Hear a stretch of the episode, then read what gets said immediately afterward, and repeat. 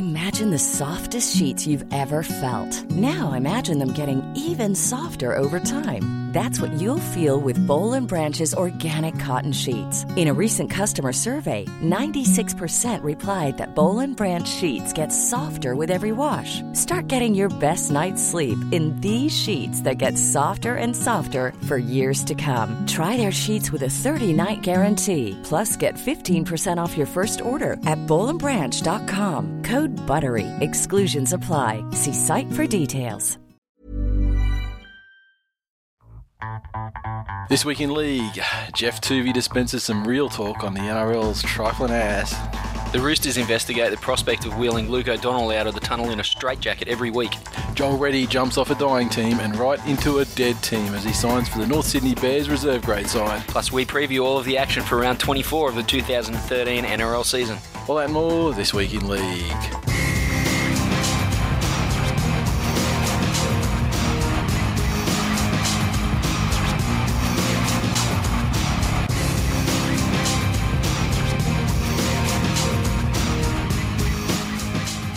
Welcome to episode 134 of This Week in League. I'm Nate. And I'm Glenn.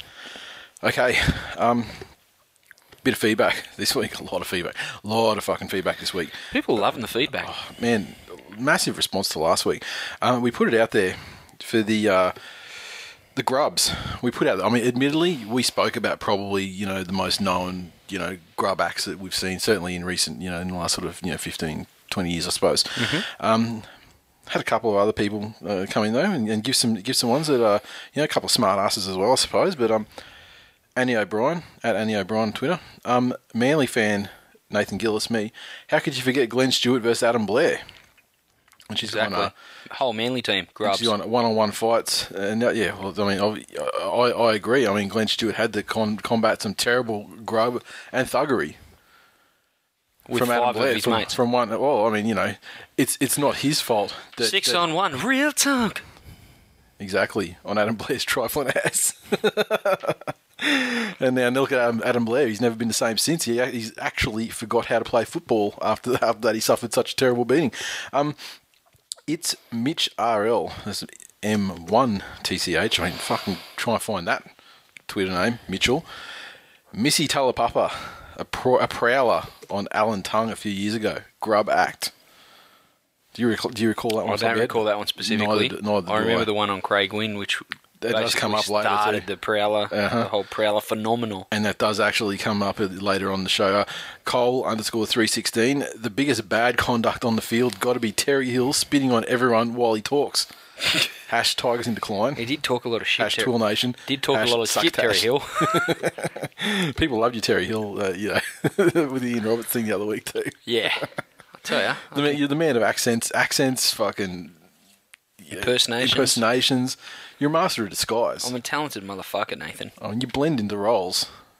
Oh, it's, it's, yeah, mostly the role of Carl Pilkington, but but speech wise, you could be anybody in the world. exactly right. Absolutely, Like- ma- man, man of illusion, David Copperfield. something like that. Uh, eighty six, as you mentioned, he said, uh, "Speaking of prowlers, Riley Brown's prowler on Craig Wing, round one, two thousand and eight, was a major dog shot. yeah, Everyone would be in agreement on that." wasn't that Craig Wing's first game for them? For the Possibly, two thousand eight, such a long time ago. Feels like it was almost the end of end of Craig Wing, doesn't it? no, but it wasn't his first game for the Roosters, eh? Or first Really? game for the Bunnies? Bunnies, maybe. I mean, like Roosters was he was well and truly in the Roosters, you know, by then. Because he, 2000. he started out at the Bunnies, didn't he? And then he went to the Roosters, and then He was like a Bunnies, like a, a junior, and then he went to then he went to the Roosters, and, and the then Bunnies he got wiped came out. home. Yeah, and then he came, and there's a big the whole coming home thing. Yeah. Yeah, yeah. Uh, NJBT, Nathan Brown slapping Trent Barrett on the sideline. He's What? gone, he's gone hash Twill Grub, hash Ike Brown. I don't know if it's a grub act. I mean, like, act. yeah, he, completely fucking necessary. he had it coming. Trent Barrett had it coming. I mean, like the whole team did. He only got two hands. Nathan Brown, he could be slapping all these bitches. on their trifling ass. Benny two seven, Billy Koala Slater. Not enough characters to list his shit human efforts. Agree, hundred percent. The most protected player in league history, I dare say. You know, with his with his grubbery and uh, hopefully one day he is uh, rubbed out for life. Oh, Essentially. wow. And and Freako Nine comes in and says John Hopoate. Yeah, cool. No shit. we mentioned him. I mean, he's got two, you know, probably three terrible acts on his on his resume.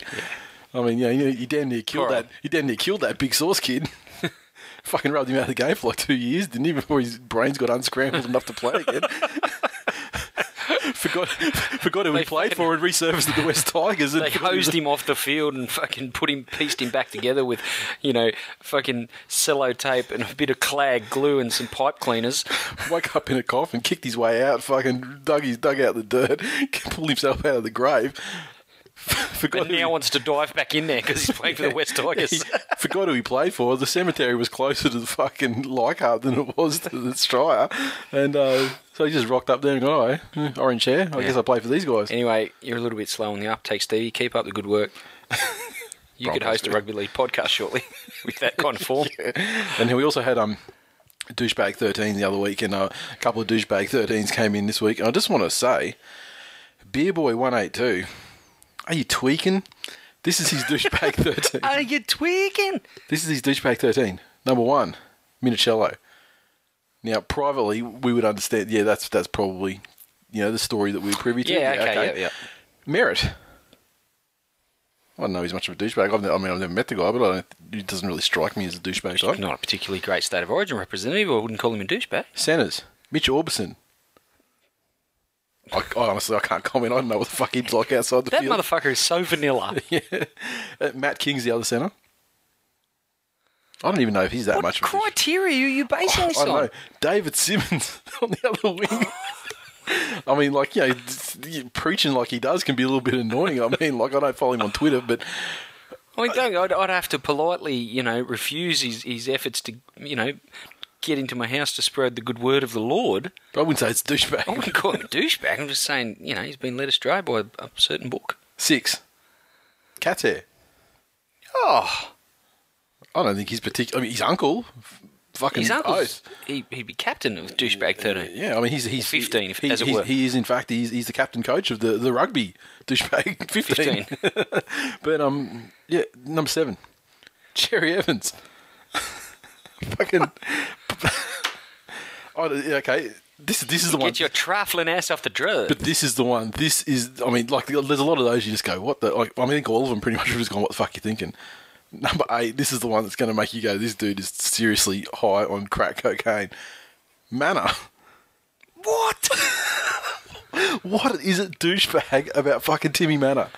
I mean, Unless he- you have some something against, who do you put like before, ahead of him in the It's just- non-douchebag? He just wakes up in the morning and hates eyebrows. It's the only way you could fucking have anything against Tim Mannah. I know, I know. Number nine, Danny Buderus. I don't especially think he's too douchey.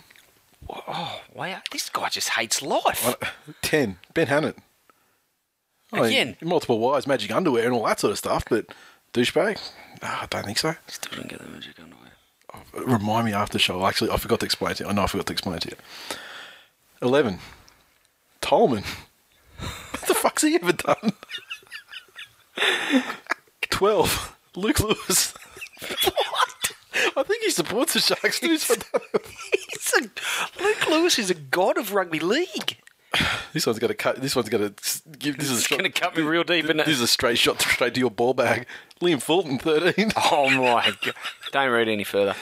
Cut the. Sh- that's it. I'm going home. He only Fuck has this 15. He's only got two on the bench. He does so he obviously couldn't think of any more clean skins to add to this weird douchebag list.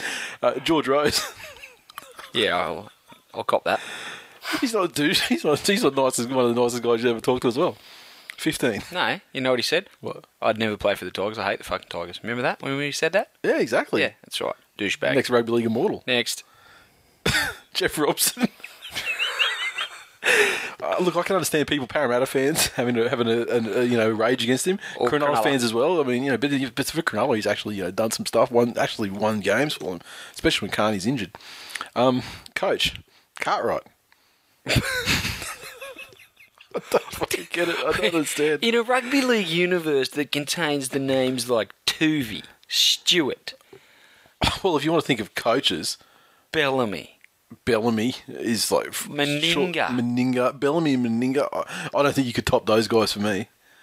Could Jeff, you? Geoff Toovey. Well, he's not a douchebag. You fucking spoke. You you met Geoff Toovey, spoke to Geoff Toovey, and he treated you I with shared- far more respect than you deserved. I shared an elevator with Geoff Toovey. Quite frankly, it was an awkward ride because I wasn't wearing pants at the time. But um, that's another story. And uh, Jeff said, "This is ridiculous. There needs to be an investigation why you're not wearing pants in this elevator. So yeah, once again, he was he was actually perfectly. These are supposed to be the best underpants you've got. Are these the best underpants you've got? Seriously, this is ridiculous." I knew I'd heard that bullshit somewhere before. It was in the elevator with Jeff. car ride though. What the fuck? I don't, I just, I don't understand. There needs to be investigation into this douchebag list. There really does. Um, Tiger underscore Benji. I don't even know why I'm reading this because he's such a fucking troll. I love him. He sent one and said, uh, "Yo, TWI League, hash a douchebag thirteen, B Stewart, Taufua, Lyon, Matai Williams, Foran Evans, Lawrence Ballantyne, Wapno, ROG Stewart, want a bench." What a legend. You fuckhead. Um, okay, so uh, Twitter. Okay, so feedback came from Twitter. Uh, Sweet IGB said, uh, "LOL at Glenn's reaction to the magic underwear." Hash religious referential retard. and um, Machu. what about Nigel's probably a Mormon? We'd know if you could ever, you know, date one woman, let alone multiple. Oh, Machu. I'm with Fluffy Fish on the Burgess selfie. It's all our fault. Yeah. Oh Whatever. Oh, yeah, okay. you yeah. got it as your screensaver. Glenn, Shut Glenn, up. Glenn was talk, Glenn was talking about his his you know big luscious penis, mm-hmm. and you went and clicked on it. I think that says more about yourself and your proclivities than it does about Every Glenn. time I go to my fruit bowl, I think of that selfie. Because we know that this, I mean, Glenn, I enjoy. Glenn, Glenn has gone from latent homosexuality to blatant homosexuality. This in 2013. That's there's, there's nothing hidden about that. I you enjoy know. a delicious banana and a couple of juicy apples. Okay, Unky D, who is uh, Dennis Valente of uh, Facebook uh, fame. Still got an egg as a profile No, pic. no, he's actually he's got he's dressed up as Hulk Hogan with a big like look looks like yellow cardboard cut out the handlebar mustache, and he's like, and he doesn't have twenty four inch pythons. He's got about three inch pythons. He's like Hulk Hogan if he was locked away in a POW camp. yeah, Guantanamo Hogan, and um. He said, uh, watching YouTube highlight clips of Benji. Once you get used to the black and white video, it's quite entertaining. Fuck you, Valente. Hey, don't you defend Benji. What's he done to your side? He's Fuck you, Valente, he's and t- your exotic name. He's tore the heart and soul out of your side. M51 avoider. G saying hash Tigers in decline just takes the fun out of it. Tigers in decline in decline. Warm S. When Jax grows up and wonders why daddy is now married to a man, he'll listen to This Week in League and everything will fall into place.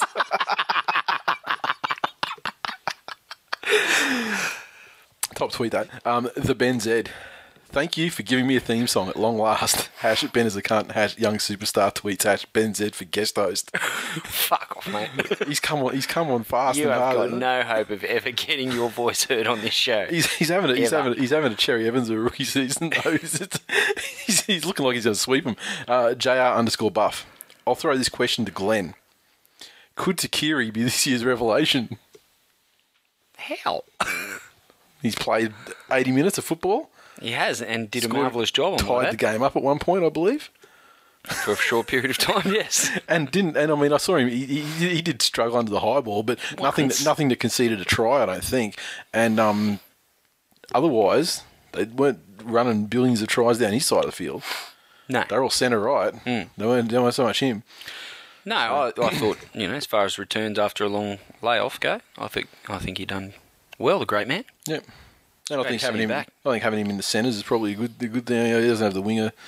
I'd, I'd like, I'd imagine he wouldn't be too pacey when you got young guns and stuff, you know, in the mix now. Oh, he fucking he got around old mate on the wing there. Yeah, Burnt Oh. past him. Yeah, I mean that was that was like veteran guile rather than pure speed. How he outrun him? How's that veteran he, guy? He, he fucking he, he, he, he, fucking made him think that he was going to do something different, so he just fucked his rhythm up. That's it. Right. It was like an old man mind trick. Okay. Like some predator shit. or Yoda, whatever. Uh, who we got here? Bando Roja. The saddest thing about this hash Tigers in decline season is the fact that you aren't even angry about it, just depressed. I, I fought it. I fought it for a long time. Yep. Really fought hard. Yep. And other people gave in, and I kept fighting the good fight. You really did, and like last week, I, I it was noticeable for me too. Like when you, the, you know, when you gave up, I was like, oh, "Fuck, that kind of takes the fun out." of it a little bit. Like, Fuck, I should have done it earlier. when you still, when you Should still, have done it in week one. when you're still raging against the machine, like uh, on a blunt buzz, uh, he's he's got a better use of blinded by the light. There's tigers in decline. They've ran out of juice. A wooden spoon is in their sight. Tigers in decline. What's the rest? they ran out of juice. A wooden spoon is in their sight. Down. Sensational. Unky D's back again and said, uh, well, it was actually in relation. when are you going to tell your wife you're leaving her and moving into a grass hut in Polynesia? Guys, guys, you know, don't get carried away here. Still love girls. Love them. Seriously. Really, I do. Guys. Tom Cruise. Uh, the Scarecrow 23. I listened to This Week in League for the first time. If you continue to give it to Dashing Dan, you have a regular listener. Well, it's something that I've learned from my time on Twitter and interacting with Dashing Dan. Um, I've learned a couple of things. Um, one, that he's a fucking hopeless cricketer. B, he's a cock. And no one on earth likes him. Um, it's not a hard thing to do to take the piss out of the man. Well, there you go. And and then the, I think you've just bought another week out of Scarecrow, the, square, the Scarecrow 23. Uh, Mad Cow's Disease. Sunday Roasts crapping on about Kevin Gordon when This Week in League uncovered his talents years ago. With, with just his talents on the field or his talents with the mic? They weren't. They weren't talking about MC Kilogram. They, So- they're so yet, they- so they- yet to pick up on those. Well, so they haven't actually uncovered his talents. It's basically they found the tip of the iceberg. Yeah, they, I mean they've they've taken note of his part-time job Mm-hmm. as a rugby league Yep. footballer, um, but his you know his primary occupation is is dropping sick beats, Fat beats. fat beats. Dope. Sorry, I'm not gangster enough. sick beats. Yeah. Well, he, he, he drops the sick beats when he plays out at Punchy. Idiot.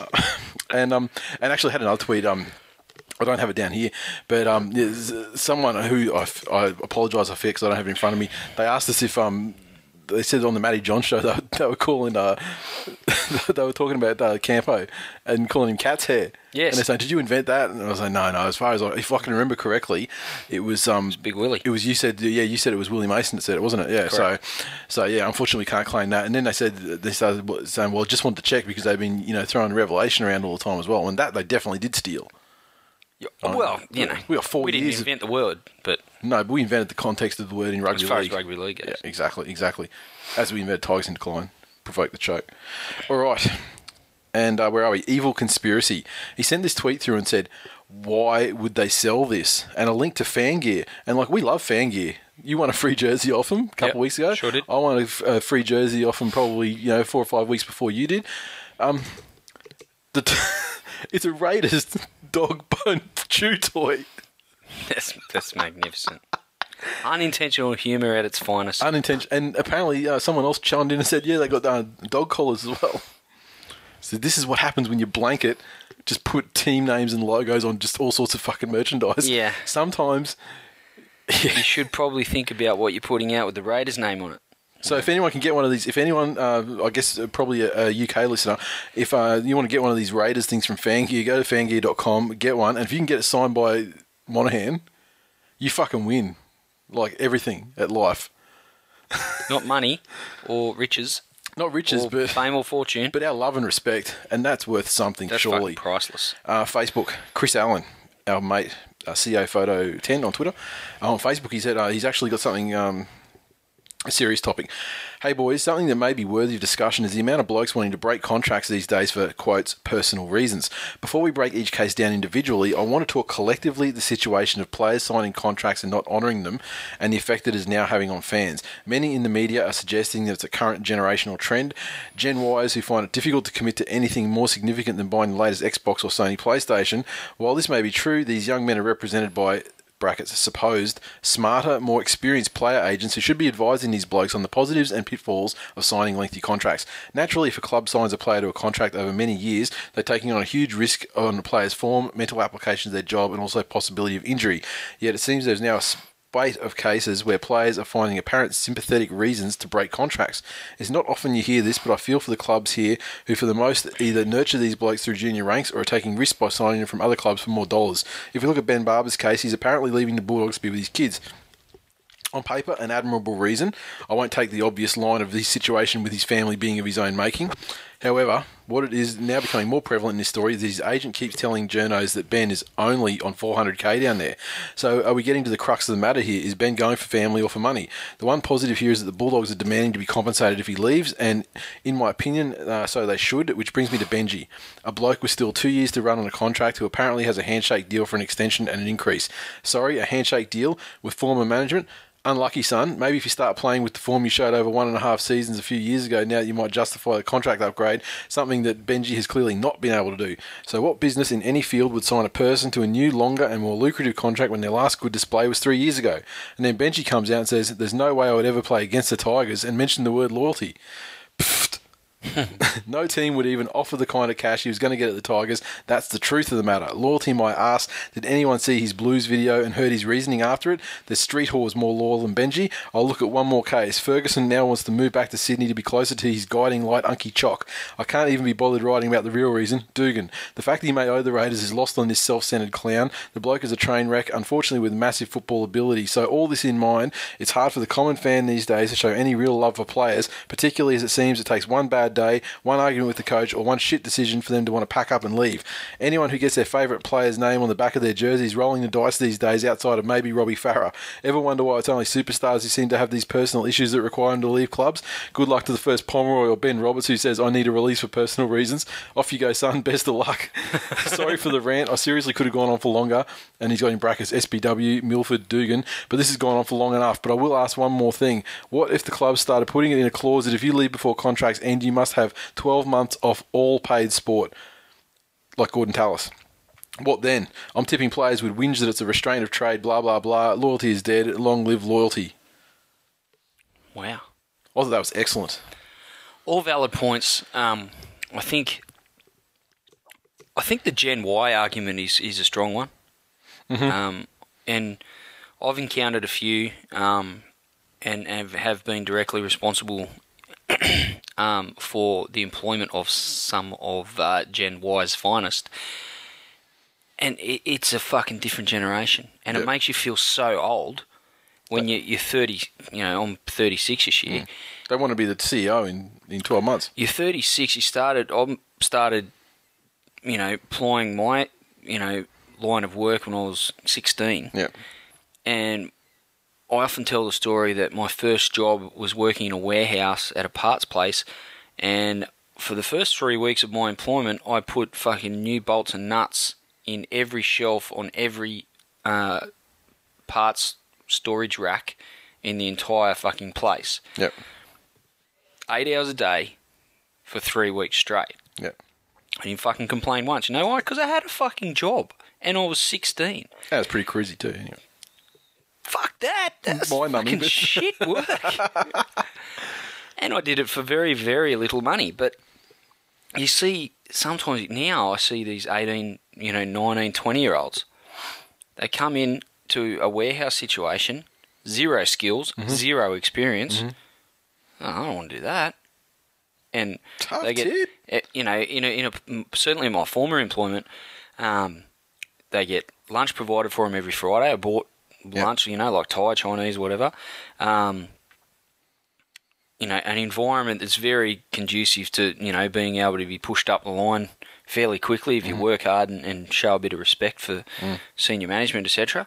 Um, but yeah, just shit attitudes. The first thing that doesn't go their way, um, you know, they want it, exactly that. Like he says, they want to pack up and go home. Yep. Um, and fuck, I've we encountered several of them. I haven't had too many in my um. It it had much to do with too many Gen Y issues at my current employment, but you know, as far as the football world goes, you, it's it's amplified, you know, to the nth degree. Given that these guys aren't people with no skill, um, Yep. and aren't otherwise unemployable. They're at the end of the day that these guys that do become superstars, um, regardless as- as um, Although that they are probably close to unemployable outside of that chosen industry. Oh, sure. Yeah. Yeah. there's no doubt about that. But it's certainly in their field of choice. Yeah. Oh yeah. They're in high demand. Yeah, absolutely. And um, as he says there, you know, like outside of their football ability, some of these guys are fucking literally train wrecks. yeah. You know, you look at some of the the things they get up to, and, and it's oh we're young, and but no, I was And they're being paid like you know minimum, you know, sort of like five times exactly. what like a kid, you know, unskilled, you know, kid of that age coming into the workforce would probably Yeah. get. And you know they have to. Oh, poor them. They have to train twice a day, and in between they get Oh, fuck. you know six hours off or whatever every day. Oh, the pre- the precious little ones. Yeah. um, I just, you know, I wonder about the parenting. I wonder about the the you know significant role models um, in their lives eh, and guiding them and advising them. You know that this is acceptable sort of behaviour, and that's it, that goes for their play managers as well. Um, these guys are supposed to be, you know, managing these guys, not milking them dry. Exactly, Um, and they're looking for their ten percent or whatever, Exactly. ducking in hard. at, at the end of the day, a player manager, they, they look at every contract and, and try and maximise it. But if you have some of these guys where they go bounce from one club to another and they, you know, from one disaster to the next, Yeah, you know, you could have a guy that earns really great money for five years, yeah, or you could have a guy that earns really, you know, really great money for 10 or 12 years, Yeah, yeah. you know. You know, imagine Darren Lockyer's manager. yeah. Loving life. Yeah, exactly. And Like a guy like Beeve, even a guy like Thurston. You Sure. Yeah. Still cranking along. And Is it funny? And and what are the, what are the, you know those guys all have in common? Long stints at, at single clubs, Mm. despite offers and you know the rest of it. Sure. Um, Also, what else they have in common? No real fucking train wrecks outside their football career. yeah, Well, Thurston's had a couple of incidents. and I mean, Lockie had some Lockie very had minor, couple, very yeah, very minor minor. sort of ones. Uh, Beeve nothing, but I mean, generally speaking, they didn't have anything where it was like, oh fuck, this guy could, you know, he, he could get sacked depending on what Yeah. the board says on Tuesday. Exactly. I mean, they were never any, anything like that. So yeah, very. Um, you know, it's it's a it's a fucking minefield for the club. You know, and it, and unfortunately, it's it's the the club that has to deal with the issues that can can be left high and dry after spending you know countless resources, um, you know, time, money, energy in bringing these guys up through the ranks. And they, you know, hit the big time. Look, look at Milford. No one even knew who this kid was. Not fucking three months played ago. half a dozen games. Yeah. Um, Canberra's obviously identified him as a talent, brought him up through the ranks. Now he starts killing it. All of a sudden, oh, sorry, might head back to Queensland. I'm, you know, I'm a bit homesick. And, uh, you know, I'm sympathetic as far as, you know, the health of his father and all the rest of it, but there's so many ways that that can be managed and, and outside of, of him just walking out on the club. Yeah, yeah, exactly.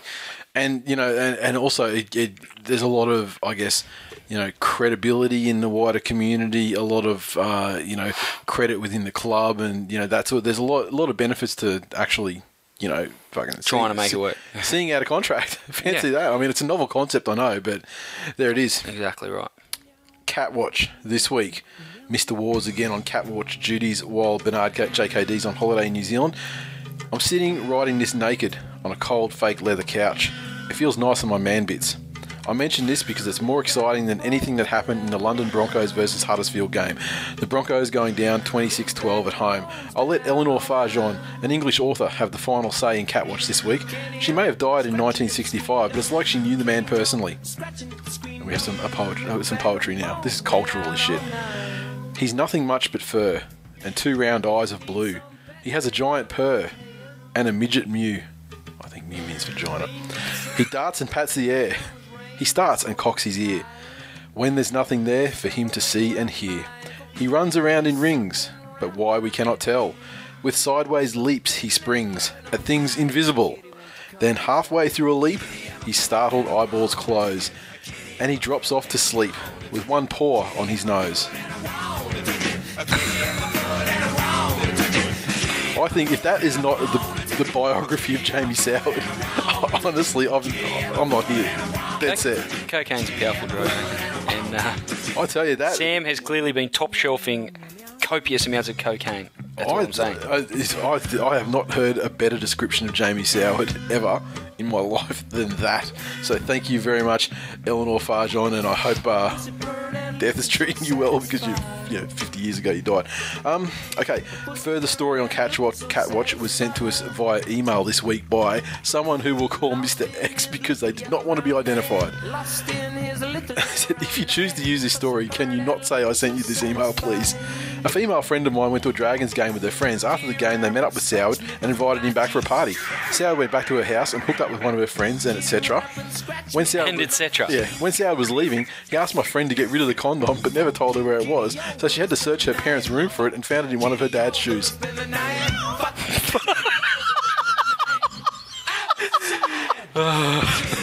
Fucking what? One more line. this happened after he became a born again Christian. LOL.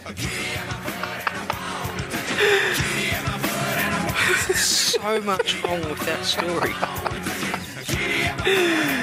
Yeah. so, it's on that thought that we'll wrap up feedback this week. Thank you very much, everyone, for your input.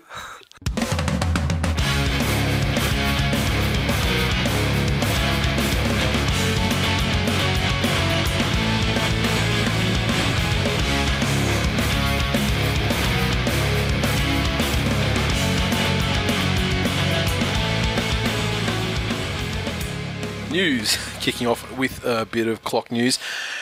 The uh, Tigers, this one came out late this afternoon. The Tigers unlikely to offer Lote a new deal. Uh, the former Kangaroos and Wallaby star sat down with club officials last week and told he should start looking around if he wanted a similar if he wanted similar terms to the lucrative deal he's currently on. Despite coming towards the end of his career, Tuqiri wants to continue playing and believes he can still make a contribution to the NRL. He's quote, "I still have something to offer. I will always back myself and my ability. If the body's not right, I'll give it up. But at the moment, I feel pretty good. I haven't made a decision on next year. I'll play out the next few weeks and go from there." As a Tigers fan, your thoughts? Some hard decisions being made in Tiger Town at the moment. Um, I love Lote, but the fact remains that since 2010, the output hasn't been great. 2011 was okay. No hat tricks or anything to speak certainly of. zero hat tricks. Um, but that, all that aside, Since um, in rugby certainly, certainly last year, last season, and this this year as well, um, just been horribly cruelled by injury for him, and um, you know that may or may not be a, a sign of what's left of his career. But um, you know, with with Noffa, Simona, Koroibete, um, and you know the the perplexing, let's say, decision to sign Pat Richards from England. Um, there's probably not a lot of room for Lote on the money that What- he is currently on. What about if he was to be completely free of injuries? Not on the money that he's on. All right. What Because, about you know, at the end of the day, that money could be better spent upgrading Noffa and Koroibete, yeah? Where you get 10 years, or, you know, between 5 and 10 years out of those guys when you might get 2 out of, out of Lote. What about Lote as in, in in terms of like a like an elder statesman role? Like uh, I know A Manly mentor? have like like Yeah. Joe Galuvao, for example, Yep. was very good influence on the youngsters at the club. As is as is Lote. Yep. Um, I would love to see Lote stay on in some capacity and be remain involved with the club even if he's not playing. Put him in the pack. Put him in the front row. Why not? It's good enough for Adam Blair. Quasi Grotto ain't making many meters, is Exactly he? right. on the bench Um, or in the sick ward. yeah, I- I'd love to see Lote um, stay on and, and remain as part of the club, but I, I think he probably uh, sees that he's got a, a little bit left uh, as a professional athlete, and, and he wants to probably pursue that. Whether the Tigers um, can facilitate that, and, and then post footy, he can remain um, around the club as a mentor to the young guys. Um, certainly, the young um, Polynesian and Pacific Islander kids Yep. um, you know, where you know he is having been to Fiji not all that long ago. Like even then, like he was still fairly well revered. To any, you know, whenever you spoke to anyone about him, and obviously I talked about tigers a lot.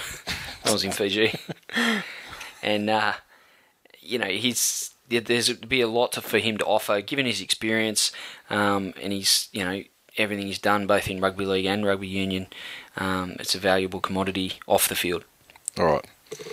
about four minutes on that article is, is definitely not clock clock worthy, so may may abandon the clock this week.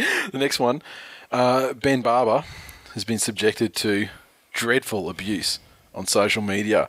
Who by Bulldogs fans. Bulldogs fans, um, including threats to his daughters. And the Bulldogs fans are turning on him. And, um, you know, the way this article is, they painted like, oh, they're turning on him for wanting to be near his family. Well, no, they're turning on him for, you know, bre- breaching his contract to, you know, to go to another side, presumably on more cash. Uh, and a side that's, you know, obviously a fairly intense rival because, you know, Brisbane Broncos have traditionally, you know, done fairly well. So on Sunday night, he posted a photo of a beach on Instagram, captioned with "Mr. Queensland weather." Hash beautiful one day. Hash spectacular the next. It was viewed as a taunt by anguished Bulldogs fans who relentlessly abused the superstar fullback. He was labelled a maggot, low life scum, and was hiding behind his kids, a shameful act. Some of his followers were adamant his recent posts were deliberately antagonising Bulldog supporters. Someone said, Hurry up and fuck off. The Bulldogs stuck by you, and don't say it's for the kids because you didn't care about them when you were out on the rack and partying with EBC, Epic Bender Crew, one post said. And I actually, I mean, you know, I kind of agree with the sentiment of that, to be perfectly honest. But then there was another one that was like, you know, threatening kids and stuff like that, and I don't condone that at all. I don't condone that at all. I, I, I can I, I always I will always condone good natured uh, trolling and uh, having a joke. Case in point, like someone like Joel Thompson, take it like a champ, said some dumb shit, got called on it, came back and like you know, and you know everyone's mates. That's how you handle it. These guys obviously, you know, getting. I mean, I, I can imagine what it would be like to be hammered. You know, even if it was like hundred tweets in, in sort of a, an afternoon or something, of people just going, you know, you're fucked. I mean, that, you know, it's not great. And I don't think that it's something that should happen to, to sports stars, but I do think it's probably until you, you know, unless you take things like, you know, you get racism and like, uh, you know, family abuse and stuff like that out of the equation, but just general sort of abuse, I think that's probably you know, go, goes with the territory. Goes with the territory a little bit. I think as a as a public figure and sports star, it probably happens to every you know everyone at one stage or another. From your own teams, if you have a shit game, or from opposition fans, if you have a great game and cane them, you know, I imagine it happens all the time. And to to an extent, I think it's part of the you know it is part of the territory. But yeah, you can't go on about the kids and shit like that. That'd fucking drive me wild too. That's fucking rough. Yeah, Um, that is an interesting point. Um, when he was out, you know, as part of the EBC, Mm-hmm. um, as in there wasn't a lot of regard for his family then.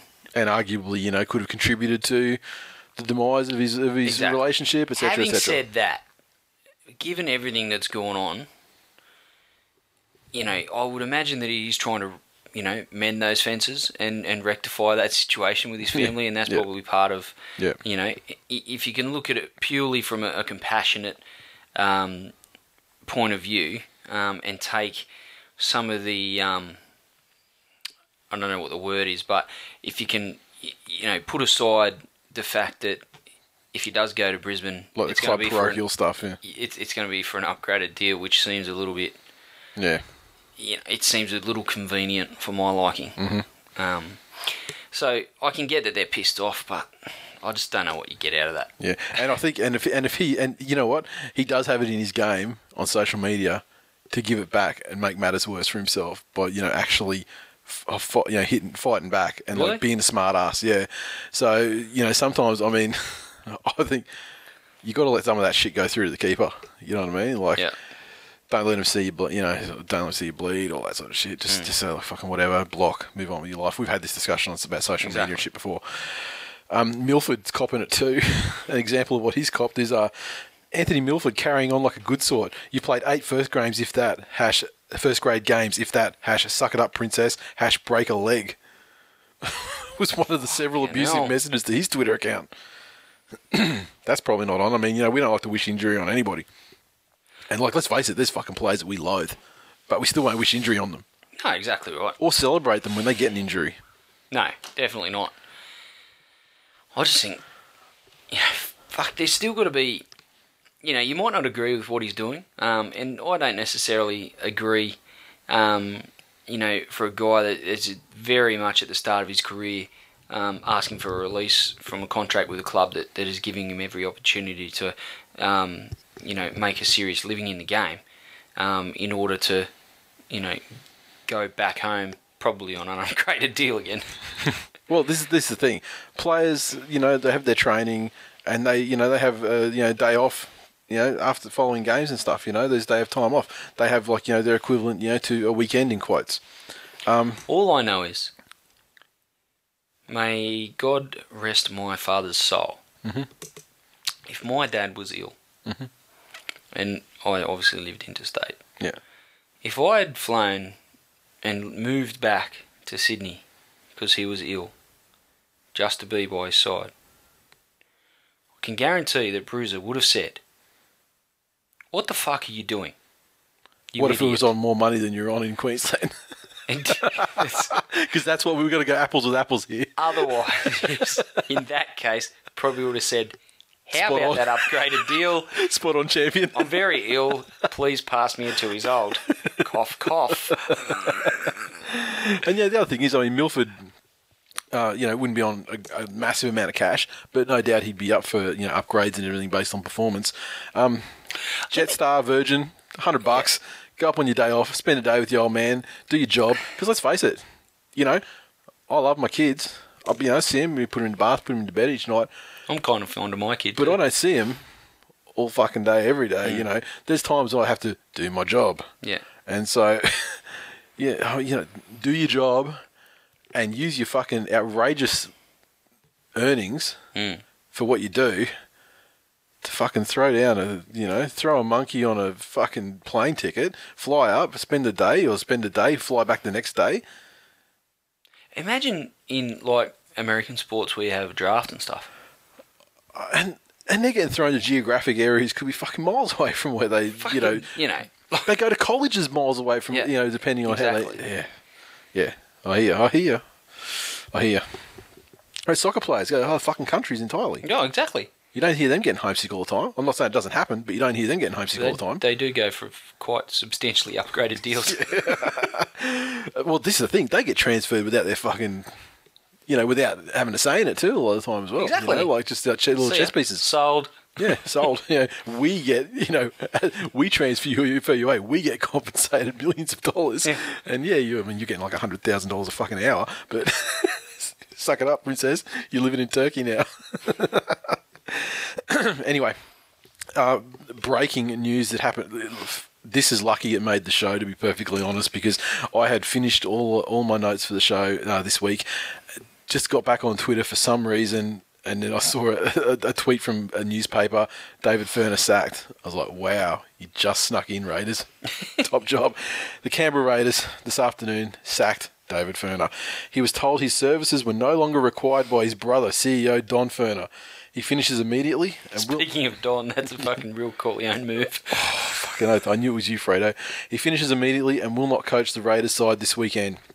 Furner said he was shattered by the decision and the fact he's become the first coach in Raiders history to be sacked. It's obviously a results driven game and we've lost our last three games, he said. It's still terribly disappointing after all the work I've put in. Relations between the coach and leading players at the club, including much of the senior leader group, have deteriorated in recent weeks, coming to a head following the Raiders' disappointing loss to Canterbury on Saturday afternoon. It's understood the players held a private meeting last night where it was decided they could no longer believe they can work with Furner. It was the second gathering of players in days. The first came following the Canterbury loss when Furner heard whispers there was dissatisfaction amongst the playing group. He called a meeting and asked players to air their grievances, but despite concerns they could no longer work, work with the coach, no complaints, which means that leadership group are fucking cats. Furner then organised a short stay away from the players, away for the players and himself in a bid to rebuild relations. Ironically, the sacking happened while Furner was away with the players in Bateman's Bay, which he had organised to rebuild relations. The crisis board meeting came after a second Wow. players meeting last night involving nine senior players. It was organised by the leader group. Nine senior players. Okay, so let's just say that's over half of the fucking first grade side right there. Eesh. Not cool. What's the average age of the senior playing group? If there's fucking nine of them in a side that's that young, half of them played under Everyone- 23 years ago. every- everyone, everyone that didn't play in the in the uh, in the 2008 Toyota Cup Grand Final. Mean, dead. Yeah, yeah. Look, you'd have to say that it's been coming for a while. It's taken longer longer than uh, anyone expected. I mean, in fact, even probably a year longer than anyone expected. And I suspect he's been fairly well protected by his brother. Yep. um, because Canberra is the Tasmania of the NRL. Um, where everyone's related. I just I don't know how they held on so long. To be honest, they've had some horrible results in recent years, um, and some positive stuff too. But some of the the um, goings on with the players as well. Um, Yep. I think um, the Ferguson Dugan things, um, those sorts of situations, you know, they take their toll over Yep. the time, and, and, and you know, this whole thing with Ferguson now requesting a release, and I guess um, you know the rot has to stop somewhere. He's probably shown his support. Um, he's being a Ferguson supporter, if I'm not uh, mistaken. So, you know, maybe the senior playing group. Like, isn't. why are you defending that? Sorry, Why are you defending that drunk Yeah. and fucking the embarrassment? you know, because I mean, based on what we know from the from the media reports, um, it seems like a bit of a douchebag. Certainly in public, probably Mm-hmm. Yeah. no different in private, probably worse, um, and probably doesn't strike a chord with guys that have been at the club for a considerable amount of time, come up through the twenties, Yep. um, and you know are, the cornerstone of the club at the moment, um, and they probably have every right to speak their mind. Interesting that he's the first coach ever to be sacked, given some of Canberra's early years. Yeah, yeah. Well, even given like Mal kicking Yeah, and shit. Did he not get the ass? No, I clearly not. I've, I've been positive that he, you know, but there you go. Yeah.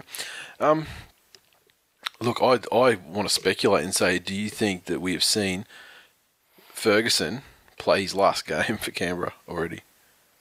Well, there's been reports that he, he has a clause in his contract that allows him to leave if Furner's not there. I don't know how much. Before that, he truth there is wants to get out too. I mean, he wants to be closer to, to Anthony Mundine, which is just ridiculous. But you know, And th- that's even fucking more ridiculous than the whole Milford and Barba situations. short drive, He's- short-ish drive. Fucking Couple hours. Canberra to Sydney. Yeah, what's it? Three hours? How desperate could you be to live with Anthony Mundine?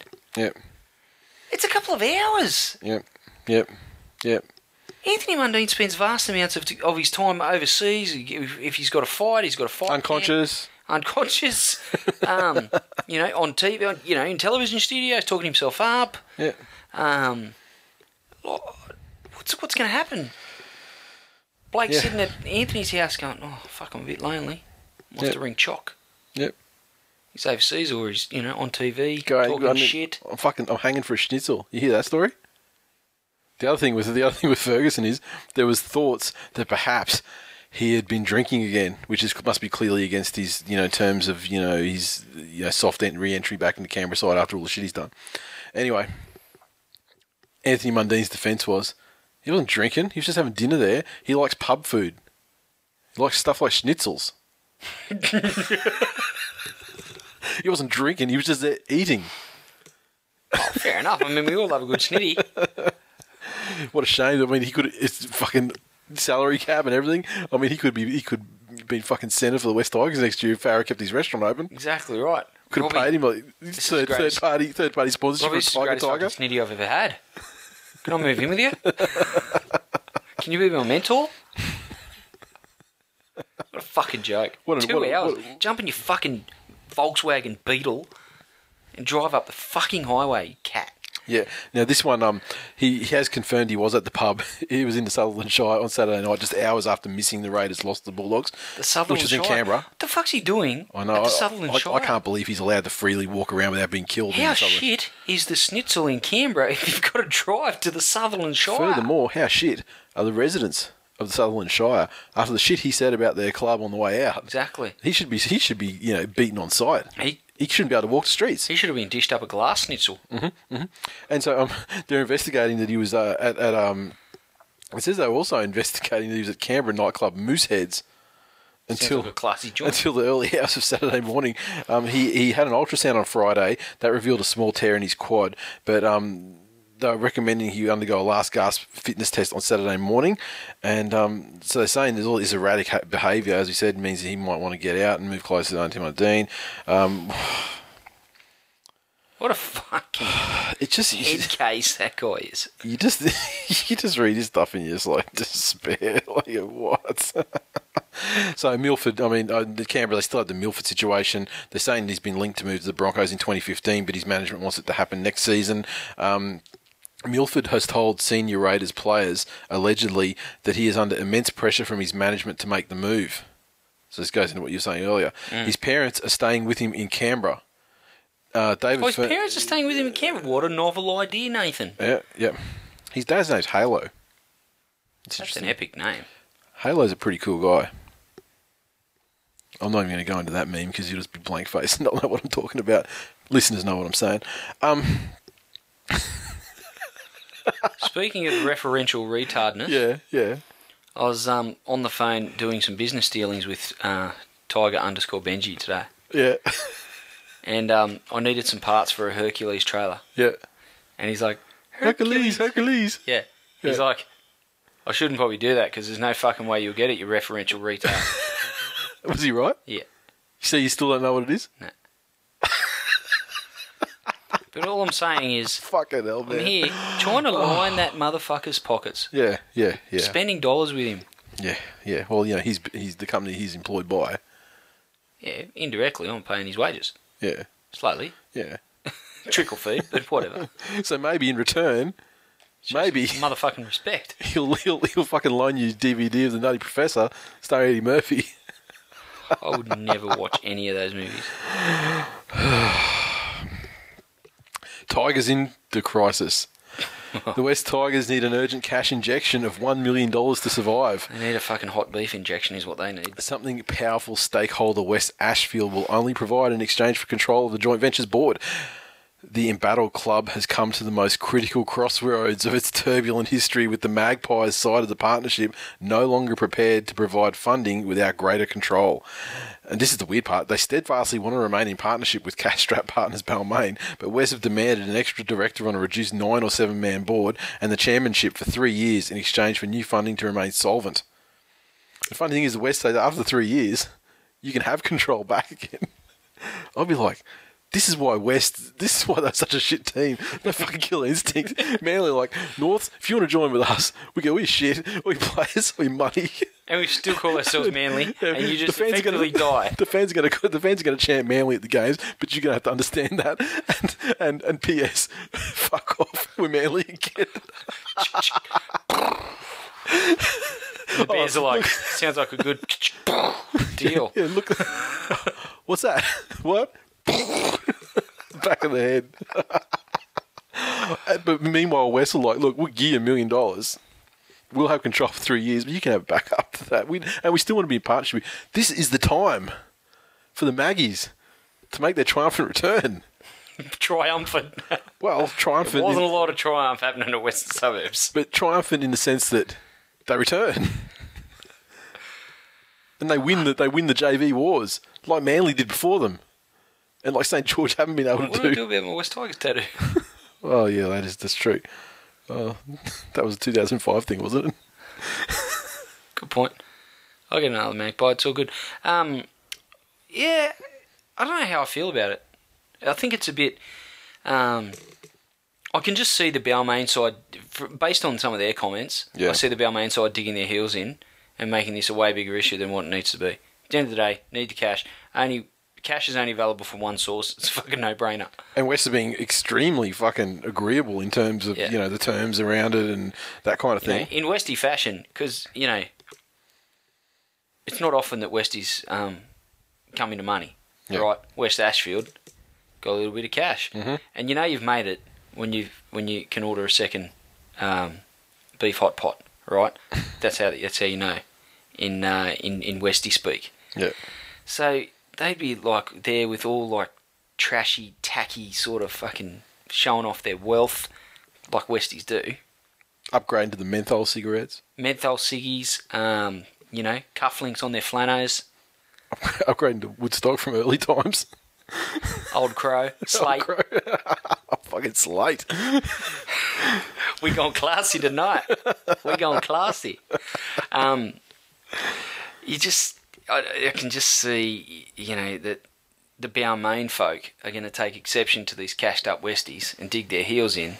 And uh, are going to make guns of themselves in situ- in a situation where they really just need to roll over and and allow Yeah. nature to take its course. so Exactly. Exactly. But I don't know the way you should feel about it. You should feel like I did in the early 2000s where I thought, holy fuck, my team could come back here. There's a shot. But that's just it. I have a team, and, and I've you know for better or worse, and fuck, it's been hard at times, but Imagine I'm, I'm Bruiser. very attached. Imagine how fu- it'd be like fucking. It'd be like the end of like you know, Return of the Jedi. Fucking Bruiser would be over there and like his Like a little, hologram? little hologram ghost thing, like just just fucking beaming in his old fucking Maggie's jersey, he would. footy shorts, a little bit too small, but you know, Meat and two veg hanging out the side. fucking two years old, Jersey looks like it's been painted on poorly. just sitting there, just with this With a two old. massive, massive smile on his face. He'd love it. Like a like a like, like a west like a westy fucking Ben Kenobi. Westy Ben Kenobi. Sensational.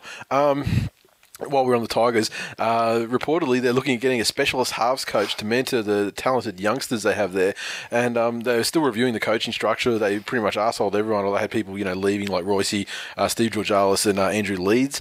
Um, what about everyone that's been associated? Like David Furner was assistant to Sheensy at this for the Australian job. that guy's like six degrees of shit coaching, isn't he?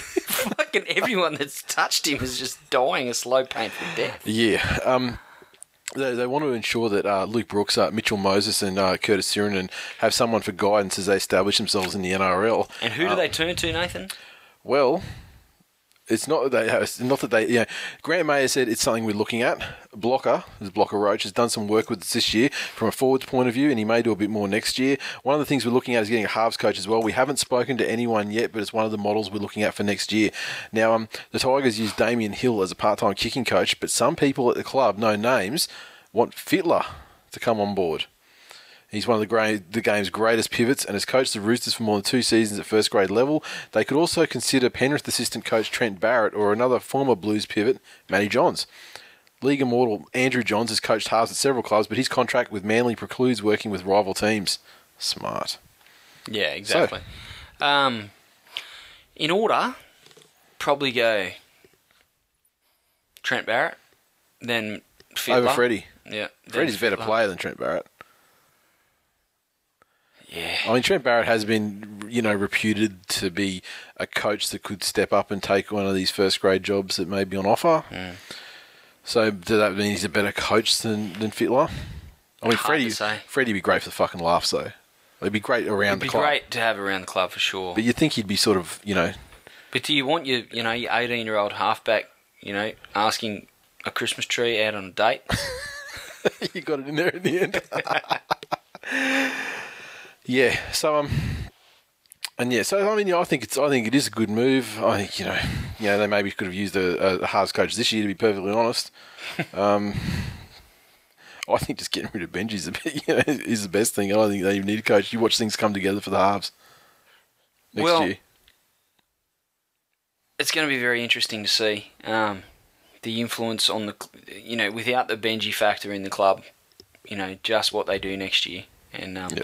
you know, that's what I'm looking forward to now. And, um, you know, if they don't have the balls to um, to drop Benji this season, then we'll just have to fucking wait it out and then, you know, explode into it, you know, an undefeated they- team of destiny season next year. If they don't, if they, if they allow him to get to oh, I guarantee he'll lead the team out in his 200th game and it'll all be great. if they allow him to ha- play 200 games for their club, I'll dead set, rip up your membership. No, you won't. But at the end of the day, the club is bigger than the player. Exactly. So the player needs to get dropped for being shit. Yeah, I I would support that if it happened. don't get me wrong. Um, but I, I just don't see it happening. I don't think. Given the fact that the game won't be played at, uh, it won't be played at home. I just don't think they need any more You've used up any your. more shitstorms. I think it would be a massive PR coup to win over disgruntled fans because he's lost. Uh, he doesn't have fans fighting for him to play the 200th game. He wants. The, everyone wants him dropped. Not everyone. There are still people. You want him "Oh, dropped. And you're the staunchest fucking West Tigers fan in the world.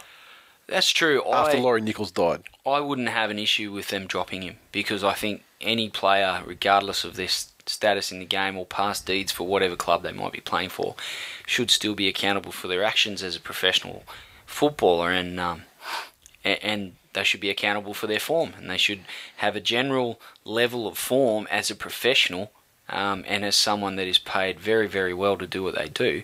Um, to come out every week, even if they're fucking mailing in a performance, it should be of a of a high standard. Yeah, I actually think the opposite. I think that they it's not the actual form. I think it's like the effort. If the form's not working, but they see they're busting their ass, that shows that you know that they want to be there. They're trying to turn it around. If but he doesn't. He doesn't Benji want to be. was- Nothing he show, Nothing he shows says he wants No. to be there. If Benji was l- doing what Liam Fulton's doing, Yeah. he he would be lauded as one of the greatest West Tigers ever.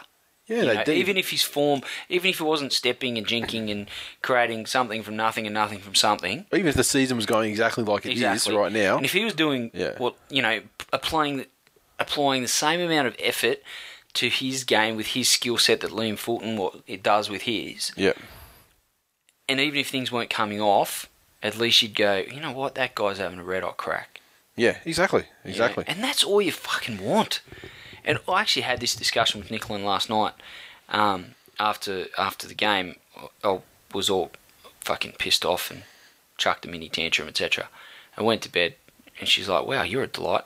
And I said, it really pisses me off when you say stupid things to me after. No, I didn't say that. Just thought it was going to turn to fucking Robert Louis story. she almost had the romantic lead in Kung Fu Panda 3. oh, we're slipping them all into Aren't we? What? Um, I said it fucking shits me that I'm more invested um, in their fortunes than the players are, Yeah. and that doesn't make sense to me. Yeah. Just I don't know why I am, and I know a lot of fans are the same. It's because you're not a shit fan. Well, that's true, but You're why, fucking staunch, that's why. Why are the players such shit fans? Shouldn't the players Well, be it's, you fans know- of their club as well? Yeah, and I mean, let's let's let's not let's not tar all of. I mean, you know, guys like Liam Fulton, you Sure, know, guys like, okay. like Lote, Lote, you know, he gave a lot. I thought. And th- so did a lot of the kids, but Um, yeah, fuck, there's some guys out there Sironen busted his ass for the three and a half minutes he was allowed on the fucking field. And that's that's the biggest travesty of all. The you know, Anasta's playing horribly, but I wouldn't say that he's not having a go. I think he's I think he's putting in. Yeah, he's trying. Yeah. he's just. I think he's just. He's, he's, just- playing poorly, but He's I think he's declined having a massively. go. Um, Benji's not there. No, He, he's really not. Adam he's Blair. not there physically. Adam Blair has him, has shown signs of improvement, but he's still a, a long way off. Given his the money he's on. Yeah, he he, he showed you know, good signs. Um, yeah, since Potter sort of got a hold of him mid-season and you know threw him in, you know, in the front row, and you know, there's, he got a couple of good performances in a row out of him. I don't think he's. I think well, no, a couple. I'm being very generous. One, but it certainly improved over what we saw last year. So you know, at, at the end of the day, we've we're missing Robbie. Yep. Um, he's been replaced by um, Luani, who's very young, very experienced. Um, wants to, ha- you know, obviously wants to have a dig, but it all centers around Benji. And young dudes jumping out of their skin, and they're playing like young guys play, like you know, Yeah. with a lot of enthusiasm. They're living their dream. But like Benji used to. well, you know, apparently, So it's it all hinges on him, unfortunately. You know the the way you know the general feel um, that you get from watching them, it it all stems from his lack of lack of interest. yeah. Someone's someone shunned tweet and said Cronulla bought so many fucking tigers they caught hash decline. okay, um, finally the story of the week, in in my opinion, uh, Geoff Toovey, fucking legend. Um, Manly boss David Perry said the club's going to await the referee's report before deciding whether to contest thousand dollar fine for Geoff Toovey's explosive post match comments. Sea Eagles officials are privately fuming they've been slugged with a breach notice when South Sydney forward Jeff Lima received only a one week suspension for his suspicious, in quotes, leg twist on Anthony Watmough after their controversial Friday night encounter in Gosford. Toovey was livid with, know, we need to go blah, blah, blah. the Sea Eagles have five days to respond to the breach notice and will use that time to study the referee's report, a weekly debrief on the contentious rulings from the game. Asked if the club will contest the fine, Perry said, We'll look at it very closely. I'll wait for the referee's report, we'll wait for all the information. We haven't received the breach notices yet, and we'll consider the facts before we determine how we'll proceed. So, Watmough claimed that he didn't question the integrity of the match officials, which he didn't, but was slugged nonetheless. According to guidelines, coaches are also prohibited from making excessive or unjustified criticisms of the adjudicators. Excessive criticism is deemed as moving beyond identifying perceived errors and making an emotional attack on match officials. I accept that emotion is, and you know, this is the fucking the sinister part behind it all. I accept that emotion is a big part of our game, but that's not an excuse for unwarranted attacks on match officials, said the NRL's head of football, Todd Greenberg. Nothing sus there. There needs to be a balance between coaches expressing their opinions and their emotions and showing respect for the game and the match officials in that process. They go, going on to say shit about you know, you know, bring you know, growing the game and things like that were terms he used. I mean, a guy can fucking do a heel hook or a fucking knee bar on on a player who with an injured knee one week. Guy can squeeze fucking try and juice a guy's nutsack. two, two weeks. Jesus Christ. And yet, you know, and Toovey didn't actually question anyone's integrity or anything. He just actually showed emotion. And you know what? My, my personal opinion is I think I agree with what he said 100% in the. I, I, I love the way he said it. Fans of other clubs also said they love it as well. I mean, people disagree. Basically, people just trying to troll me. Um, but generally speaking, most NRL fans support it. And I would love them just to take a bucket around Brookvale a dollar dollar gold coin from from you know everyone. The fine's paid because you know what? In this day and age, when you see coaches. Uh, you know, on the merry-go-round, like even Wayne Bennett, staunch guy, you know, he's you know, moving around clubs, and you know, this merry-go-round of sacking coaches, hiring coaches, and players, you know, the homesickness, and all that sort of shit. It's fucking amazing and a beautiful thing to see someone that is just so fucking passionate Yeah. about their about their club that they almost give themselves a brain aneurysm speaking up for what's fucking right. Yeah, I think Toovey's a cock, but you know, at the end of the day, that was an emotional display and and a passionate one. And you know, if nothing else, rugby league fans first and foremost are, are passionate. You know, Yep. that for their particular side of of the equation, and um, you know, you expect nothing less from from people that are, are, are so intimately involved with the club as, as a coach or the players, etc um, to show the same amount of heart and passion um, for that sort of cause. Um, you know, whether you agree with uh, with the sentiment or, or with um, you know with the decisions or, or his take on it on on the referee's um, decisions, you still have to. You know, he's he's really taken drawn the line in the sand and said, okay, here's here's my take on it. And Fucking, you can have it both barrels. Yeah, yeah, yeah, exactly. And I mean, let's face it, the journalists in the press conference as well. I mean, yeah, there's one guy sitting over on the right, yeah, and yeah, on Toovey's left. Yeah, he was obviously he was baiting him, like, yeah. Yeah. asking him leading stuff to keep him, you know, fired up and you know going back to things and stuff like that. But um. Man, I, I, I, I approve everything he said 100. percent I would I would chip in, mate. I would I would love them to, to get ten thousand a week to see that kind of stuff because I mean, let's face it, the fucking referees and this round in particular. This was on Friday night when this happened, and then you look in hindsight. The more the round went on, the more fans of other clubs came on board because there was almost every single game where there was an absolutely horrific decision that just made people furious. Yes, And so including you know possibly you should. I mean, nine imagine- out of the ten Roosters tries. Well, none of the Roosters Conjecture. tries, but could you imagine? Would they have scored 56 points if O'Donnell had been sent off? Probably. Real talk. but um, On the, their travelling ass. but the beautiful thing is um, you know, as the dust has settled, and I think there's a, a potential way for uh, for Geoff Toovey to recoup uh, some of the ten thousand dollars, uh, I think, and um, and he's teamed up with uh, you know, good friend of the show, you know, R. Kelly, to record a to record a single, and uh, we've got uh, well, we've got it here right now. So uh, it's a cover. It's a cover of um of R. Kelly's hit song "Real Talk," and uh, so Geoff Toovey featuring R. Kelly. This particular remix, copyright this week in league.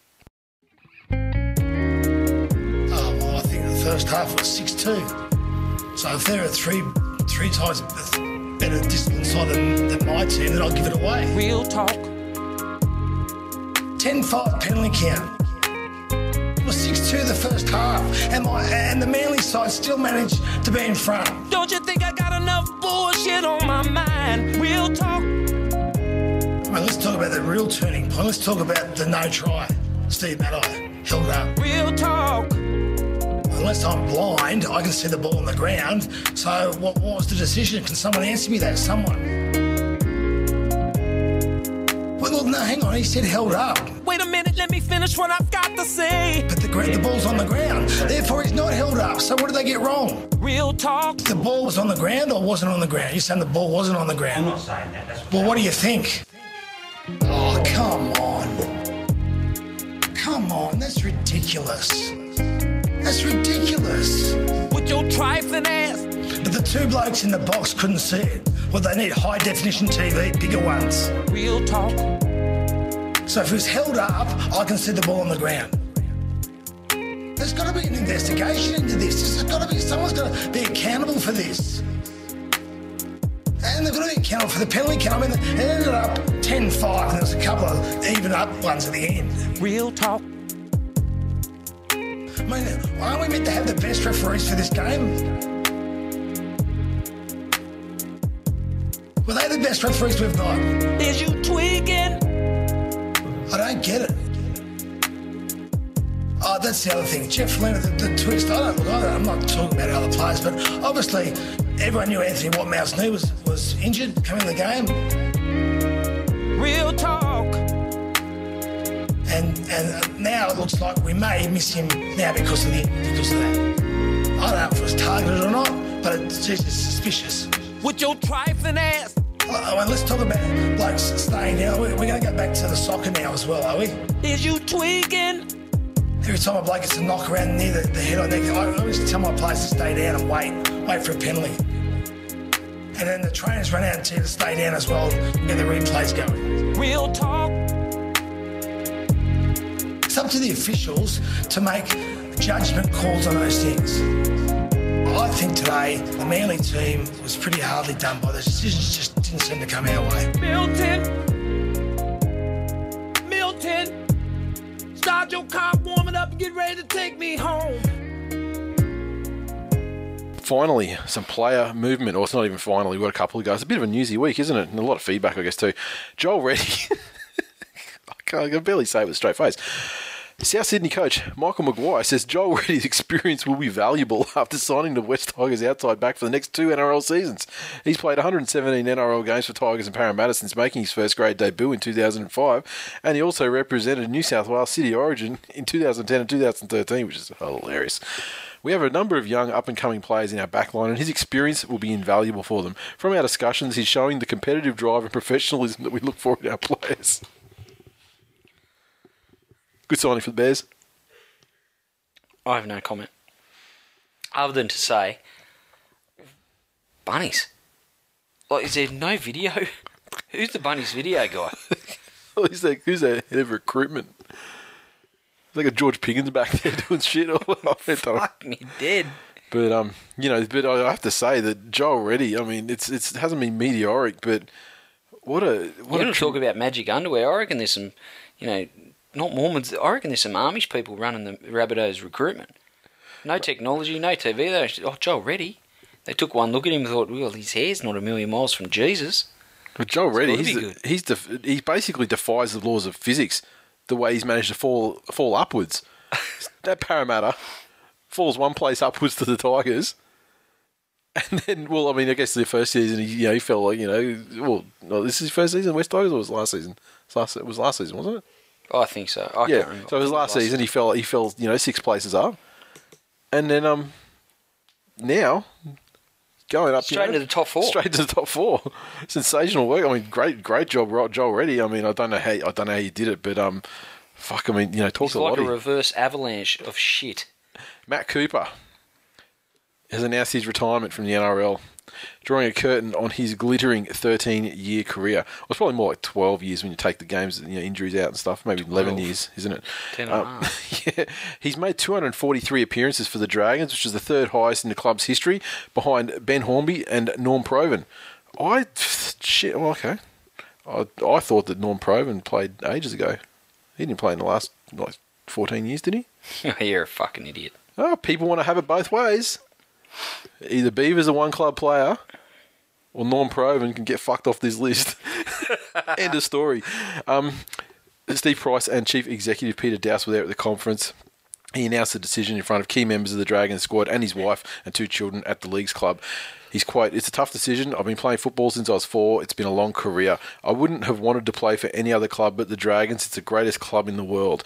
He made his debut in the 2000 season, the team's first as a joint venture, and formed, well, and formed part of the so called Super Six. I don't remember them being called Super Six. Mark Gasnier, Luke Bailey, Trent Barrett, Sean Timmins, and Jason Ryles. Do you recall them being called the Super Six? Jason Ryles is in that six. Nothing fucking super about that if Jason Ross is in there. Look, if it's a Fantastic Five, I'd understand, but Jason Ryles is in that group. You can't call it Super Six. It's like the, It's like the fair five and a half, maybe with Jason Ryles in the group. It's the. Fair Five and, and the, the corpse of Jason Ross. Yeah, and he obviously got his grand final win in 2010 under Benny, highlight of his career. The club hadn't won the premiership in 30 years, and we've been so close so many times. In 2005, 2006, and 2009, he said, to finally win it was a big relief, as a lot of people were calling us chokers. Present, and to do it for the club and the fans was something special. Uh, a torn pec against South last month means he won't get the chance to leave the game on his own terms. But having made seven appearances for Australia and 13 for New South Wales, the 34-year-old said he has no regrets. I've had a great career, been able to play with some of the game's best players, worked under some of the best coaches. It's sad, but I feel blessed. P.S. He's a sexy, sexy man. He needs to lose the rat's tail though. Yeah, yeah. No, I'll give you that. He really does. Inexplicable Um, you're 34 tail. years of age. What the fuck? Grow up, son. Unless you cost your zoo, you're not exactly. getting away with it. Exactly. And Costa I mean, you know, I dare you to go and say some shit about his. He'll fucking smoke you. Yeah. Um, But yeah, well, no, we salute you, Matt Cooper. You're uh, you're certainly not a shit cunt, and uh, and I think the Dragons are poorer for your for your departure. yes, or at least you know three games a year that he would Yeah. have played. But no, he's he's a good he's a good player, and I certainly miss him. No, he was he was uh, a great player. He was here with the ladies, but uh, certainly one of the best defensive centres of uh, of recent times. for the Dragons. no, no, no, he was tops, and he played well for New South Wales as well. Two thumbs up. Two thumbs up. Suspension news. Obviously, we know what's happening here. Jeff Lima gets one week on the sideline for a tackle on Anthony Watmough, which was questioned by Manly coach Geoff Toovey. Uh, he was charged with a grade two dangerous contact for applying unnecessary leg pressure on Watmough in the ninth minute of the uh, game against Manly on Friday night. Lima announced on Monday, uh, apparently just minutes after the charge sheet was released, that he'll plead guilty to the charge and will miss Friday night's game against Canterbury alongside team Bur- uh, alongside uh, Sam Burgess, who's already sidelined through suspension. Also, we've got uh, Ashton Sims facing a one game ban for a grade one careless high tackle on Ryan James, and Luke O'Donnell. If he if they unsuccessfully challenge a grade three dangerous throw charge, he's going to be hit with five weeks. He's been cited shit. for dumping Simona in the first half of the game on Monday night.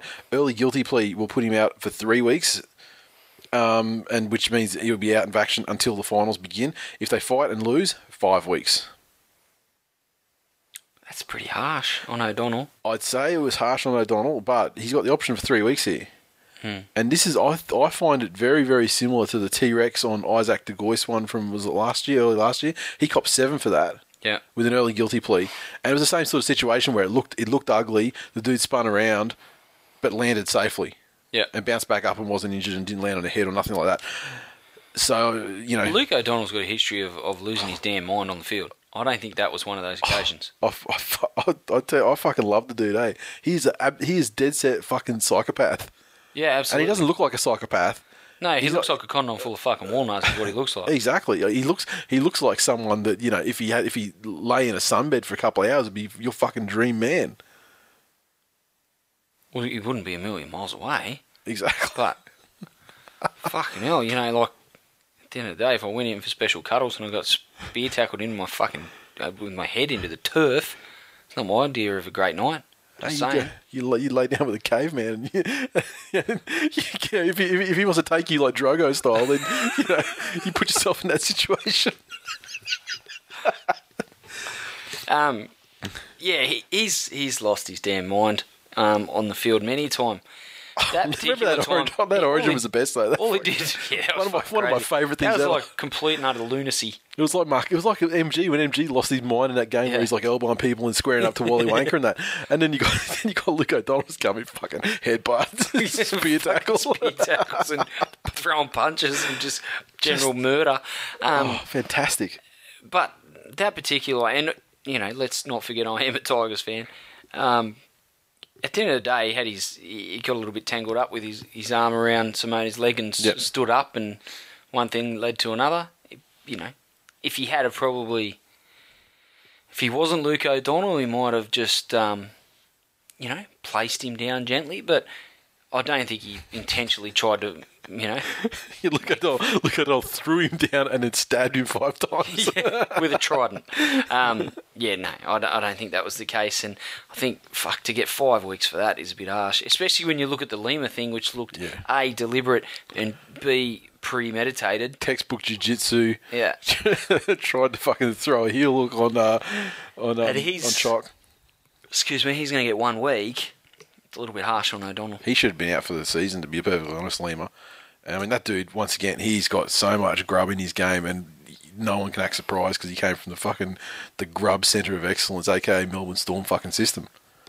So, anywho, they've got to Wednesday to decide. I predicted O'Donnell will just take the early guilty plea rather than try and challenge it. Um, I don't, you know, I don't think the challenge thing worked out well for T Rex, um, and I think that he's got a good deal. Three weeks is a great deal because T Rex got seven after a guilty early guilty plea. And when it comes to that sort of shit, I don't want to be a defender of T Rex now because you know obviously he pissed off the doggies, but it definitely wasn't his go. Definitely not his go, like it is with you know someone like O'Donnell who's got you know murders on his record. Well, exactly right. And T Rex is, is by very by his very nature, um, a fucking placid, lazy individual. Well, he's John- he's John Coffey. the energy to turn someone upside down on He's just, he's, he's John Coffey. I just trying to help a boss. Take my hand, boss. Take my hand, boss. Take my hand, guys. just trying to help you. Where meanwhile, fucking O'Donnell's just like fucking. Rah, this is spear tackle.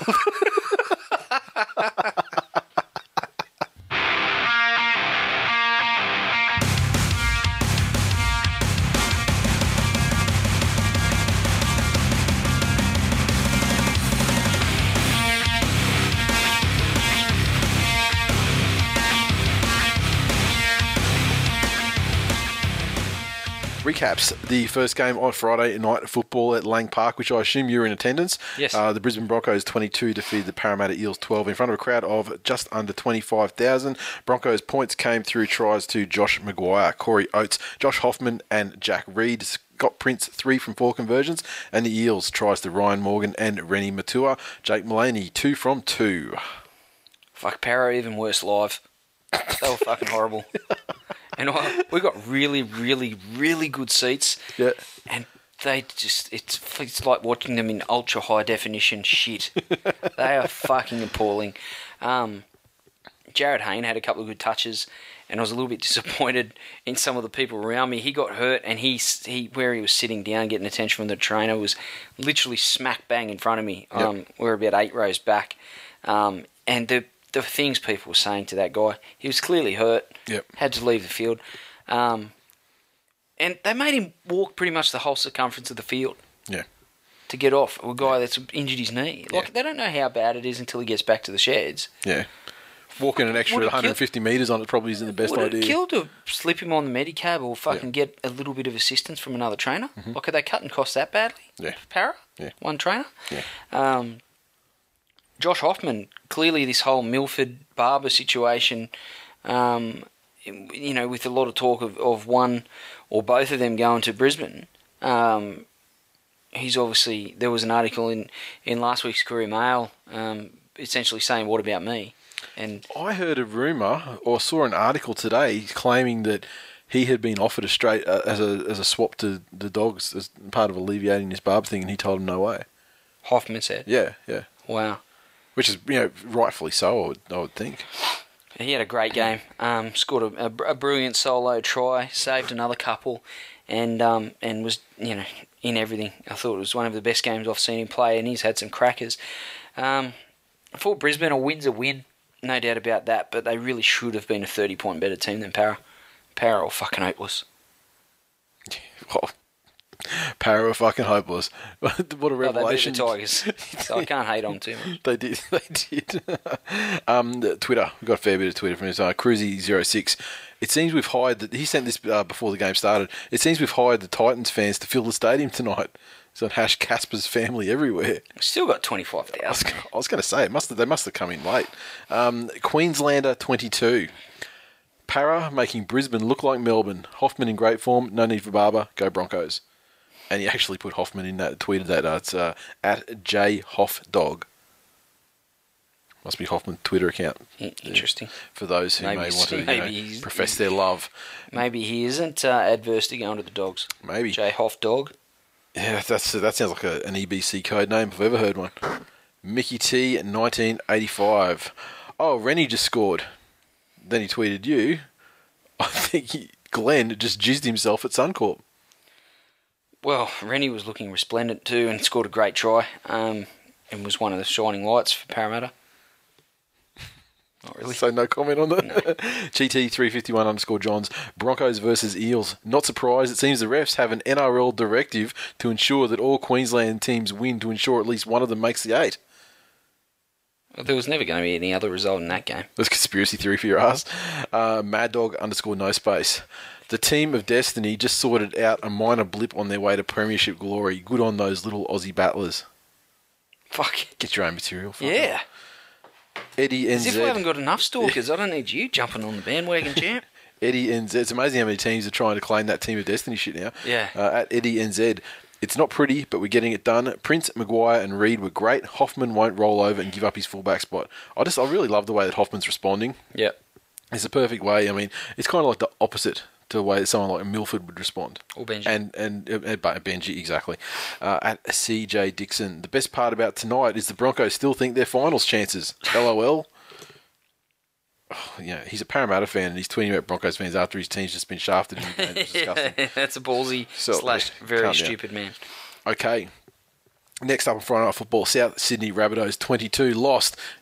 A moral victory to the Manly Sea Eagles 10 up there at Shitsville in Central Coast. Never get a team of their own in front of a crowd of 20,060 people. Uh, the Rabbits' points came from tries to Chris McQueen, Nathan Merritt, Greg Inglis, Dylan Farrell, Reynolds three from four conversions, and the Sea Eagles tries to Jamie Lyon and Jorge Taufua, and Jamie Lyon one from two conversions. I'll let you cover the, the controversial stuff.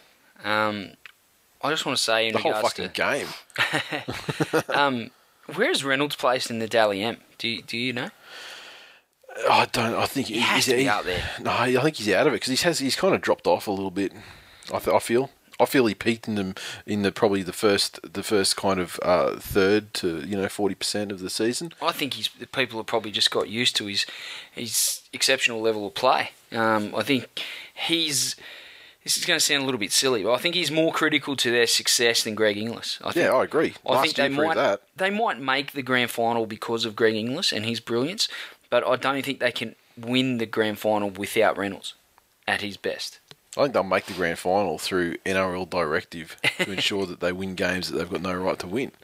Um, just on the Lima tackle, there's a, there's a lot Should of talk off. about the wrestling in um, in the game. I'm not a big fan of it, um, mainly because the Tigers have never really adopted it, and um, you know, just when the West Tigers are ready to uh, revolutionise the game with attacking brilliance, um, was about the time that wrestling really started to uh, to come to prominence, and, and it sort of nullified the, the Tigers' probably eight or ten uh, consecutive premiership dynasty, um, and in that time there has we've all seen a lot of examples of of wrestling becoming too much in our game, and I'm really yet to see anything as graphic um, as that Lima tackle. Yeah, it's pretty bad. I mean, and I, it's mystifying to me why someone who has runs on the board, why that they would be treated so leniently Let's not forget on field I- I- and judiciary. You would say that the fact that he has been in England might have counted in his favour. Then you look at Luke O'Donnell, who's also been in England. Okay, he's No one's forgotten. Angry, if anything. No one's forgotten his murder. Well, no, no, he's sensational. Um, yeah, just fucking joke. Penalty count was a joke. I mean, every time it seems like South were like you know got to about their, their twenty, pinned in their twenty, penalty. get him downfield, and it's just and uh, you know lo- logically as it would as you know as these things go in rugby league games. You know, after having all the possession and all the penalties, eventually it was going to tell. I mean, it was amazing that Manly held out as long as they did, and the fact that they really the only the, the momentum change wasn't actually the penalty count. They were still fighting hard against that and, and winning. It was uh, one of the most ridiculous no try decisions ever seen. Fucking clear as day. I mean, so many images have gone around with the ball on the ground 10 centimetres past the fucking line. And you're like going, these guys have got HD TVs, unlimited replays at their disposal, slowing it down, all these angles. And that's the other thing the angles that showed that it was on the ground and a try. How many times do you see those angles during the game? You don't, barely at all. Mm. And I mean, there's other angles as well. That, that Greg Inglis try. The first angle they show from side on, he's offside. That's the last time you ever see that angle, and the angle they go with when they award the try is from 35 metres behind the play, not directly behind, but kind of behind and to the right a little bit, where you're not looking anything laterally. You're looking at you know the backs of two players and you can't see. I mean, it's just fucking mind blowing the shit they've got at their disposal, and they can still make these mistakes. Um, just I mean, we've already spoke about two. He said no need to go in again. He was 100 percent right, and um, and I do, but I do feel it was like a moral victory, as has happened in the past. For example, there was a 16-10 loss to the Storm at Brookvale Oval in 2008. And it was after that game I was like, wow, because like we couldn't beat the Storm. And then, then I was after that game I was like, wow, actually we've fucking got. I think we've got them. And you know, obviously the rest is history, forty 0 And I had the same feeling at the after that Brookie, the the Battle of Brookvale, when all the players got suspended, and we played the Broncos in round twenty six in two thousand and eleven, and we lost like something like it was 16-10 or you know 14-10 or something like that. And it was basically the difference was a, a Steve Matai try was uh, pulled back for being offside. Yet you know they had you know all their guys, you know full strength Broncos. The Broncos side that was actually getting into the finals that year and making a run at it, and uh, almost got them. And that was the same thing. So I, I, I came away with uh, two feelings after this game. One, fucking red hot rage, much like Toovey, but also to that kind of you know feeling like you know it was a bit of a moral victory, and um, I think the team will take a lot out of it, and uh, it'll set them up for the run home as it does in these uh, premiership winning seasons.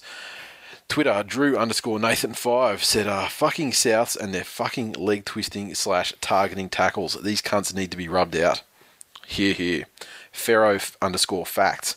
Les Boyd and Rod Gibbs at Blue Tongue, and I just overheard him. That Lima's a grub. Hash shit bloke.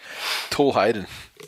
Dead set. In a season of bullshit crowd numbers, they just announced 20,060, being the previous record of 20,059. Hash bullshit. Unky D. English to switch codes to soccer. Hash take a dive. Let's not fucking get me started on that either. At Bebe BNC. No matter what the result tonight, this has this has the feel of a moral victory for Manly. Hash just like in 08. Good on you, Bayless. I agree.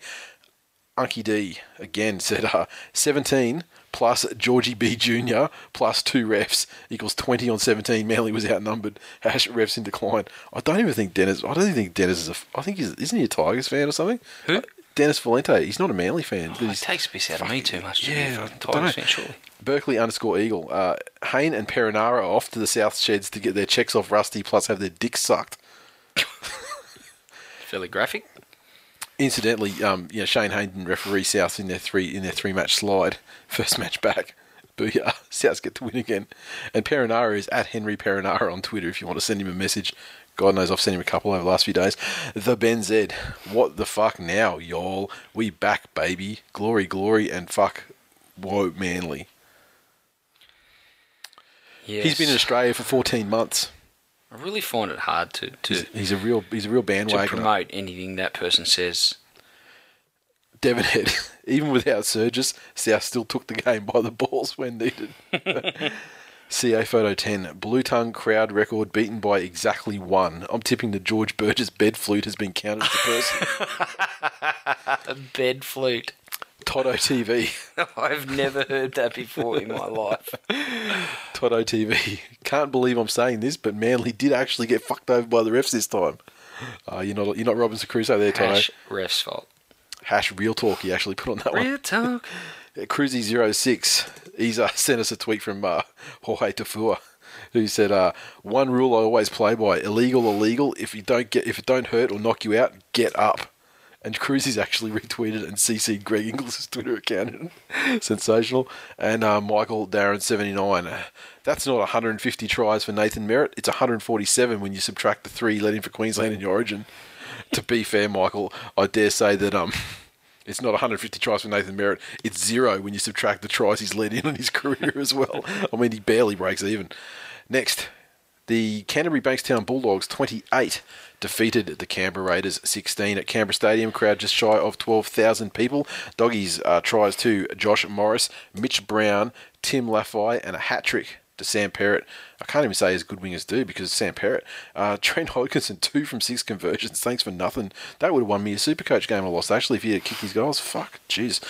And the Raiders, 16. Sandor Earl, Anthony Milford, Josh Papali tries, Jarrod Croker, two from three conversions.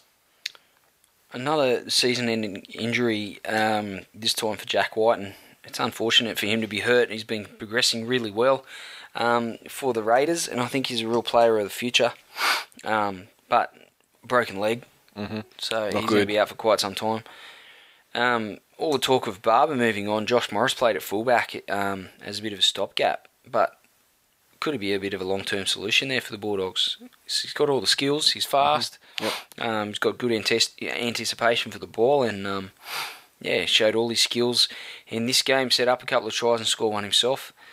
Um, got the feeling Dogs still had another gear to go to in this game. They really just settled for doing all they had to in, in order to to get the win and, and keep building on their season. But um, they they really could have put the Raiders to the sword. Yeah, yeah, and I mean, you know, the missed goals. Obviously, you know, you add those on there, and you know, the score starts to stack up a little bit. Um, once again, this game was marred by you know, refereeing at the start. Refereeing at the start, you know, denied. Legitimate twelve point turnaround Legitimate against the Raiders that you Exactly. know, could have changed the course of the game. You never know in these Exactly. I mean, the Raiders haven't been great. I mean, imagine, you know, could could that you know that have been the uh, uh, the demise of Fern? Think about that. rest fault there. Yeah, it's not really. I mean, Oh, we fuck, it's been three years coming. we know we know we know what the real fault, the real reason why uh, why Fern is out, right? To let Sheensy back? No. Huh. Coach Killers, who they playing this week? Oh, fuck off. Manly. This is the first ever coach killing by forfeit. it's like they're getting so good at killing coaches they don't even have to play them now. Now it's just like in just just trembling in fear of actually getting killed by them. They just they just die of fright, I'd imagine, or fear, or something like that. He asked. He asked to be killed. Yeah, yeah, exactly. Okay, uh, on the Just, just put me out of my misery before Manly get here. Okay, Twitter machine at Nismo Raiders. This is this is a very angry tweet. I've never left the game before half time. You're a bunch of useless cunts coached by a fucking monkey. See ya at Raiders Canberra. Wow. Shit fan.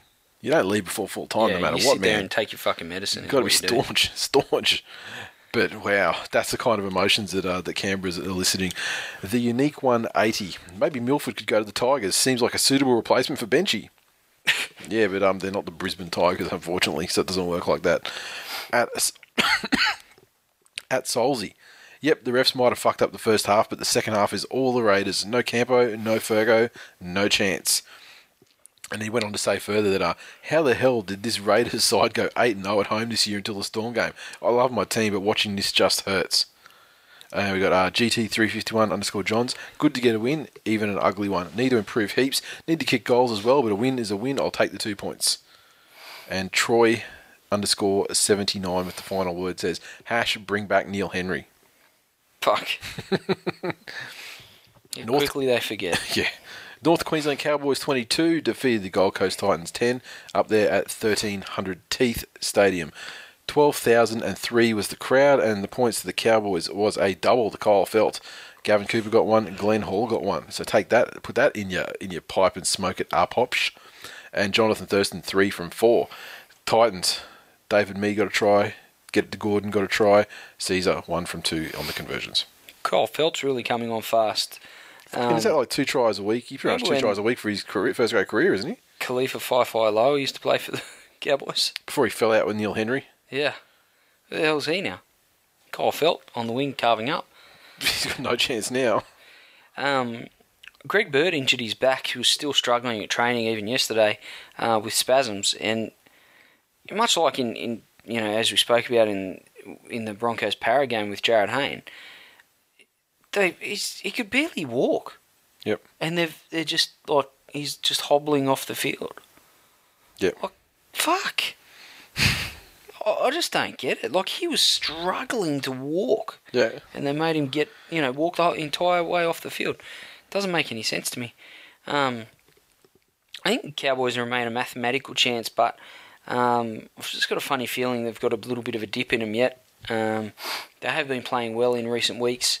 Um, and- Beating up on shit teams. yeah, fulfilling some of their promise, but you know, against teams that aren't of of great significance. With all due respect to the Titans, it's um, until they start playing um, and convincingly beating um, a side in the top four. Um, there's only a few weeks left on. I, I know they've got the Tigers in the last round, so they'll get thumped there. But um, I'm not sure who else they've got. Um, but they really need to, you know, convince me before I'm, you know, even if they win all their games. Um, and make the eight, they- they really need to convince me that they really are um, a genuine contender. Um, you know, they just probably haven't shown me enough. Um, certainly in this game, uh, I think they um, they had their moments of, of, you know, playing like they had been for the majority of the season, fairly Yep. poorly. Um, but you know, there was all those also those moments of brilliance led by Thurston. Um, you know, and helped out by his outside backs as well that that got them the win. Yep. Um, and I agree. I don't think I think the Cowboys. I think they're, they're more than mathematical chance. I think they keep winning. They're, I think they're going to make it. But you know, I just don't see them. You know, a win over the Titans isn't necessarily uh, you know something to crow about. And I was trying to explain to Mupp. I'll, I'll, I'll, I'll run it past you. You're saying like the Titans are safely in the eight at the moment, like you know, for and against over Canberra, I think it is. But um, they're not. They might be in the top eight, but they're not a top eight team. You know what I'm saying? That's the Titans. I'm for you. picking up what you're putting down. Dashing down one. Lui okay with this. Is funny. Okay, Lui, we got to set it up though. Lui knocked it on like you know, bombed a try. Dashing down one says, uh, and Twitter exploded obviously as it does. Lui is okay with kicking a pregnant woman in the head, but shit, he gets upset when he knocks on. He's on hash grub hash cunt at White Pie. The wife beating fuck nugget misses an easy catch. He wouldn't have missed it if it was his girlfriend's head. Hash wanker. Shutter eighty six. Lui knocks the ball on, and now he's disappointed with himself. Shit human. Hash fuck off Lui. Uh, Mad Dog underscore no space. I love it when the Titans lose. It warms my heart. Hash fold coast. And he's got hash truth candy. Get this fucking this truth candy shit. It's just so annoying. CA photo ten. Close the gap round. What a shame Mrs. Lui didn't close the gap 24 years ago. Cronulla Sutherland Sharks 22 stole one off the Dragons 18 down there at WIN Stadium in Wollongong in front of a crowd of just under 12,000 people. And the Cronulla Sharks, their points came from tries to Ben Pomeroy, Isaac de Gois, Beau Ryan, and Andrew Fifita. Todd Carney, three from four conversions. And the Dragons tries to Jason Nightingale, Brett Morris with a double, Chase Stanley, three from three conversions. Yeah, great spirit from the Sharkies. Uh, came from behind and, and stole a game that they probably didn't have a, a real right to win. Um, a good confidence boost for them going into the finals. Um, Todd Carney was again solid. I thought um, he's quietly going about his business. He's probably only had, um, you know, he's he's had a really solid year. I think he's really only had the one dominant performance um, to my memory, and that was against the West Tigers. Um, he was far too good and single-handedly um, blew the Tigers off the park in, in the in the first half in that game. And um, but other than that, this season I think he's really just, as I said, going about his business. Um, his his kicking game's been solid. His part, passing game's been fairly selective, and um, he's playing quite well. Um, just not that brilliance that we've we've seen from him. Certainly in the year where he won the Dally M in 2010. 2010. Yeah, 2010, wasn't it? Yeah, because they played the Yeah. Dragons in the grand final. Yep, yep, yep. Um, Nightingale filled in admirably uh, for the injured Dugan in this game, but um, it probably shows Dugan's class because I, I got the feeling that Dugan wasn't going to be outrun by Andrew Fifita to score that match-winning try. Yeah, yeah. Gotta love the, the the passion of Fifita though, and like just the effort. yeah. Imagine that kind of effort. Inject that effort into you know Benji Into the West Tigers. Exactly, Sure. exactly. And I mean the put down. I mean you know there's a lot of people bitching about put down. To me, at worst, at absolute worst, it was simultaneous. So there's, there can't be any problem with it. Ah, look, it's a good story regardless. Yeah, yeah. So uh, unfortunate for Nightingale to be involved in that. I mean, you know, I guess if he had his time again, I think he probably could have given a bit more. But uh, there you go. Oh, he probably figured he had Fifita covered for pace. yeah, Probably exactly. didn't really see the need in putting it into top gear, but it shows that uh, you know in the NRL you've you've really got to be at full noise the whole time. Exactly.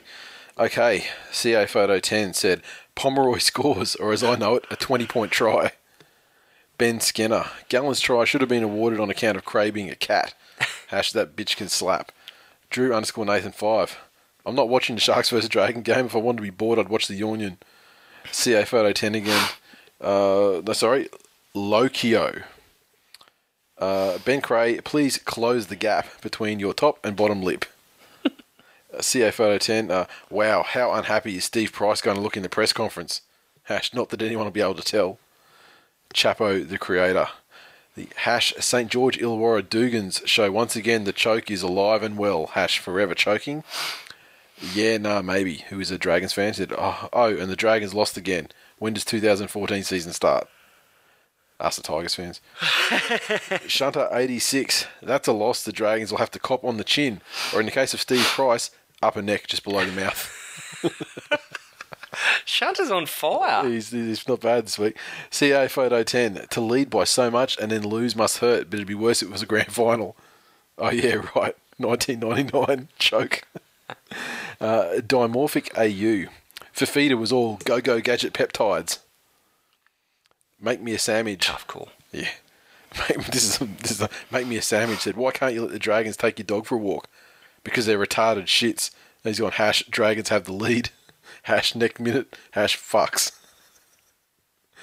So, so yeah. I mean, he fucked up his own punchline there. He But I really did, but because they can't hold a lead. That's why you, you it. take your dog for a walk. Up, up, up, Cronulla. Saint Merge, you just got fafeted. and he spelled as F A F E A T E D. right. Defeated, defeated. Really annoys me how people spell his name like F A F all Yeah. the time. It's not a fucking hard name to spell. It's not a hard name to It's spell. really not, Six especially letters. Yeah, He's been called Fifi on this podcast many a time. many a time. Uh, dimorphic AU again. So Cronulla proved tonight they'll trouble absolutely no one come September. Hash running out of peptides. And uh, Cruzy06. Dragons had too much Coca Cola in those water bottles. They should have asked some of the asked some of the sharks mix and relaxed with pep. Next, the Penrith Panthers 28 defeated the New Zealand Warriors 24 at Mount Smart Stadium and in front of a crowd that's pretty indicative of the weekend, just under 12,000.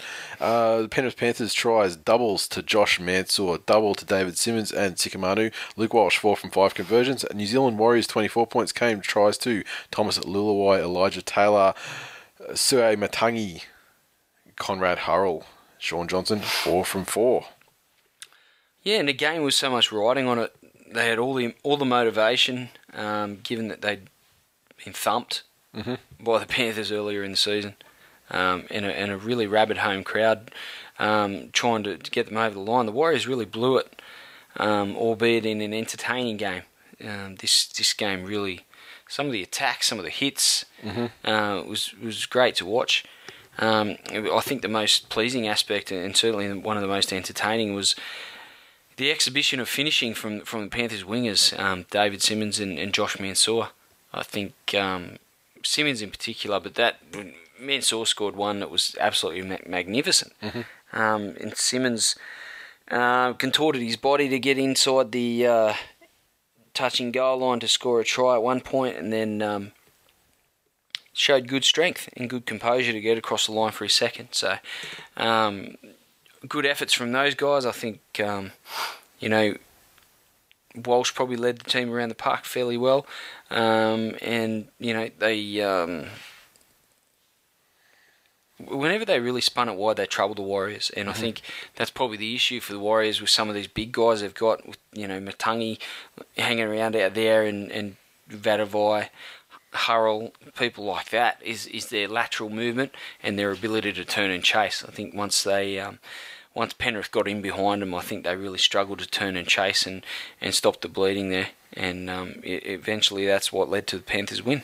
And they had that, and when they did that thing they do where they started mount mount offense with time left, Mm. and that last set before the last set they had with the ball was just fucking diabolical. One of the worst things I've ever seen. They had no right to lose that game. I think they led 12 0 Yeah, after yeah. 12 minutes or so. Exactly. Um, and allowed the Panthers back in. That's, you know, if they're serious about being reasonable premiership content- contenders, they've really got to put teams away in those situations. And we've seen what they can do this season as well when they're on their game. It just must be, you must do Matt Elliott's head in.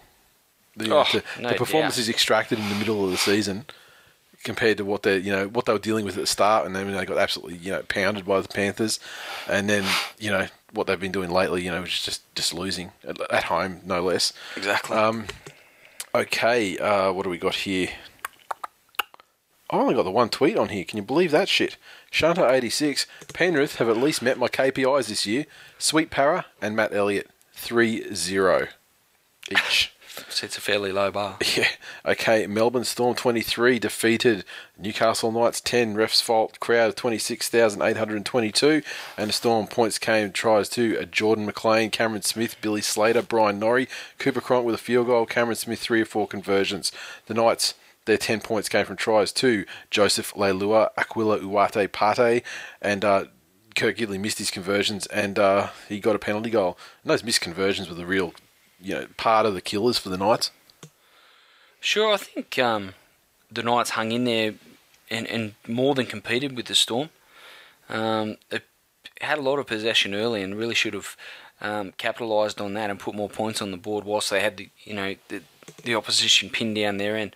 Um, Cooper Cronk complaining about the watering down of the Steeden in the game. I, Yep. I don't doubt it was probably a legitimate issue and possibly a bit of gamesmanship um, in order to gain an advantage from um, from the Knights. But um, you know, is the irony completely lost on Cooper Cronk?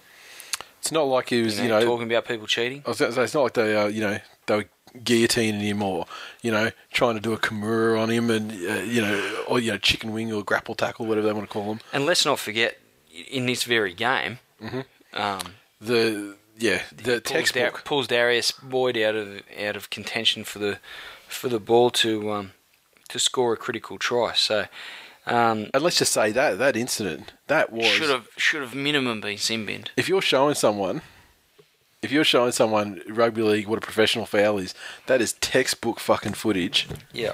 of a professional foul, and yet for whatever reason, he doesn't get binned for it. And not only that, sets up a try. You know, almost immediately rub after, salt into the literally wound. within three minutes after that, they're over for the try, which is the uh, the go ahead try.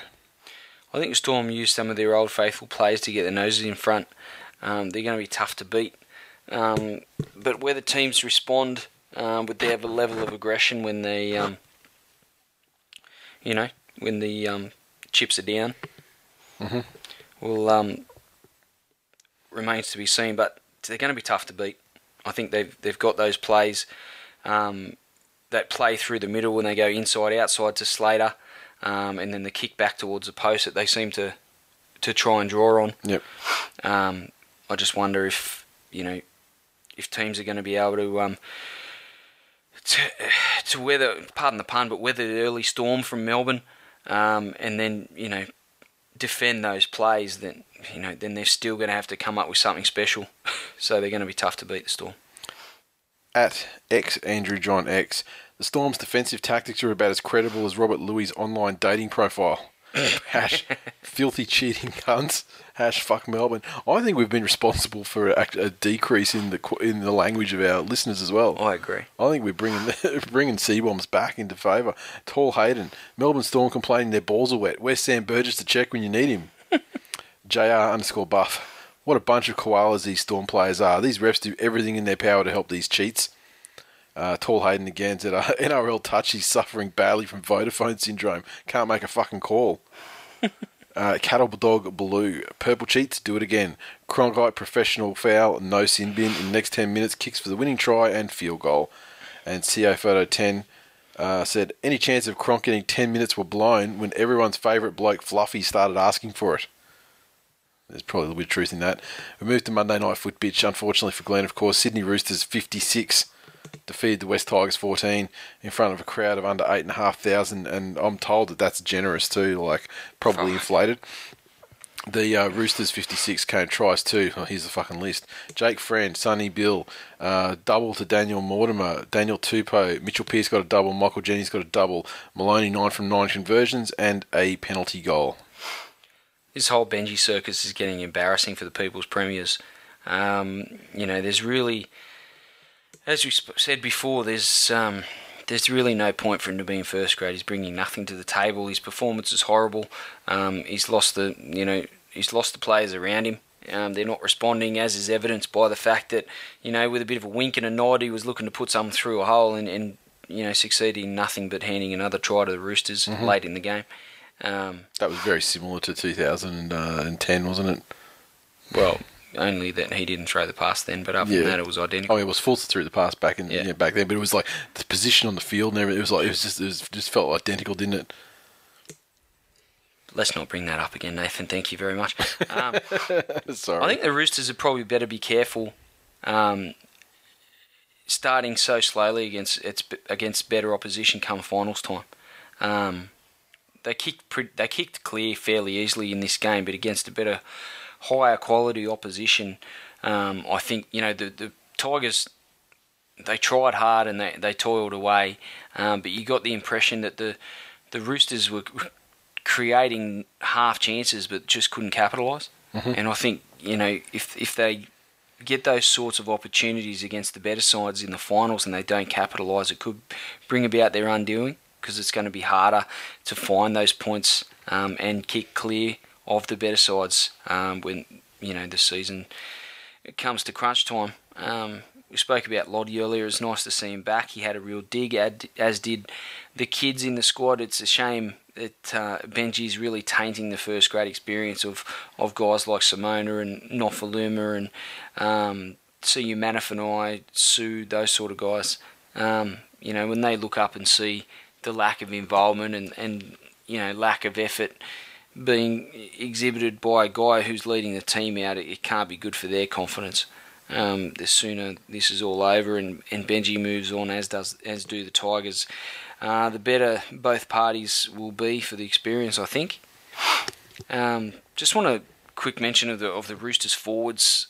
Um, fuck when they're on song and they get a roll on. yeah, it's hard. It's just it's hard to, to know how much to take out of it because Oh, well, I mean, they did they did what they were they were allowed to do. I mean, West absolutely bent over and and just fucking gurneyed themselves up with lube, and at the end, especially like down that that right hand you know defensive side, they just busted at will. And I mean, sometimes you know sometimes most of the time.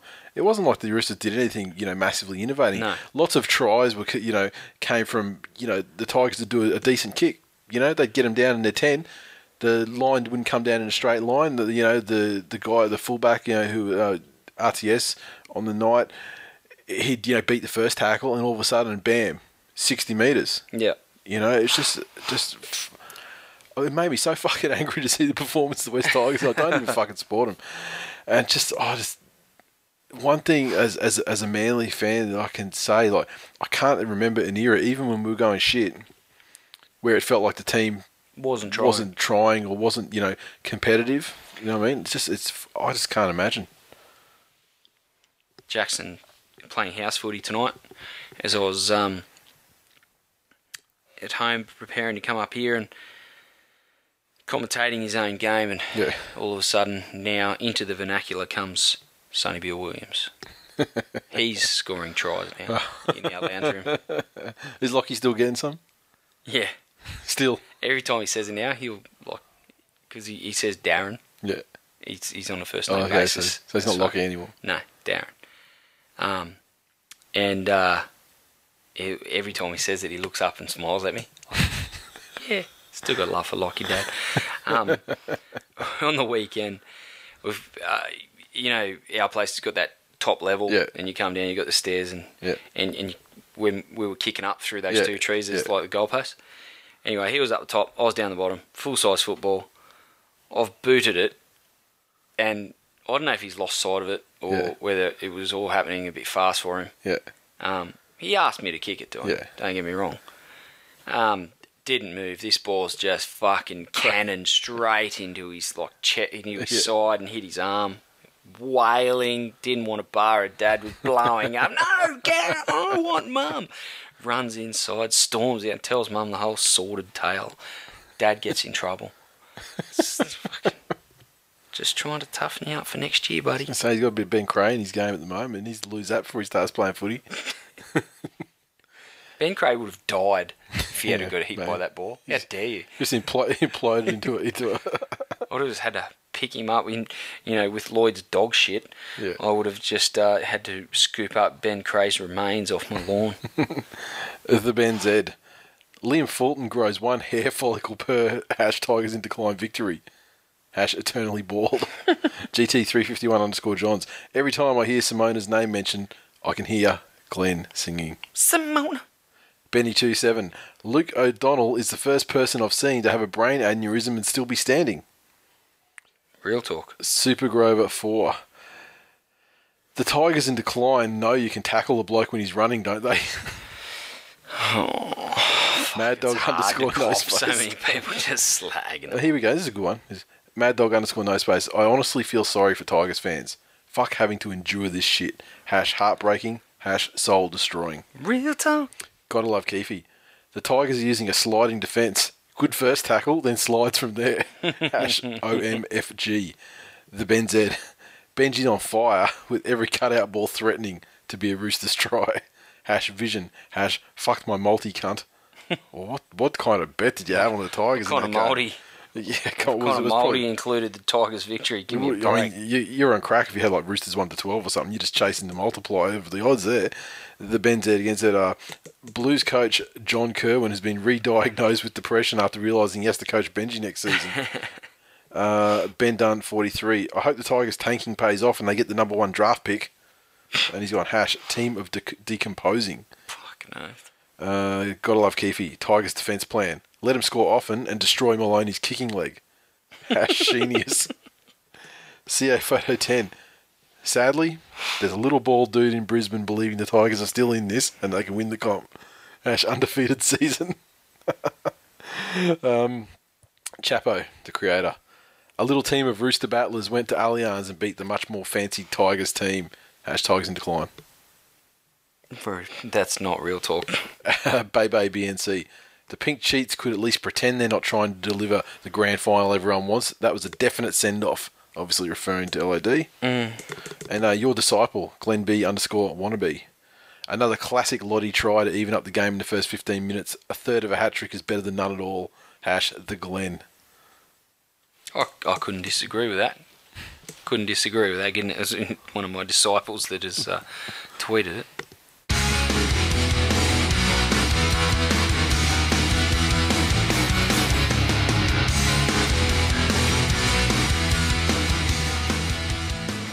Previews for round 24 of the 2013 Telstra Premiership kicking off Friday night football. Penrith Panthers taking on the Brisbane Broncos at Centrebet Stadium down there in Penrith.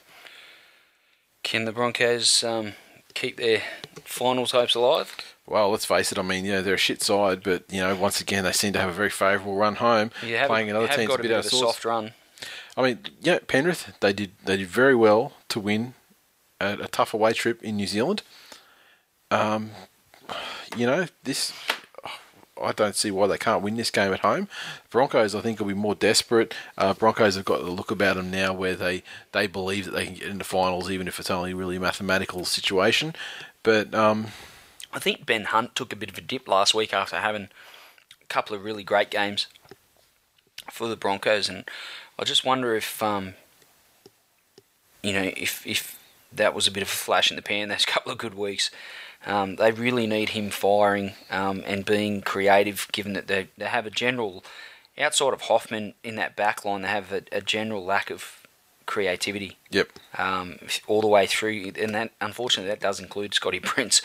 Um, so they really need to get the most out of Ben Hunt from halfback if they're any, any chance of winning this game. But um, in contrast, I think the Panthers' backline um, is far more dangerous, and I think that's why they'll probably win this game. Yeah, and the Broncos, remember, I mean, they got the win and they've been going okay of late, but uh, it was a terrible game on Friday night against the Eels, and both sides were pretty ordinary.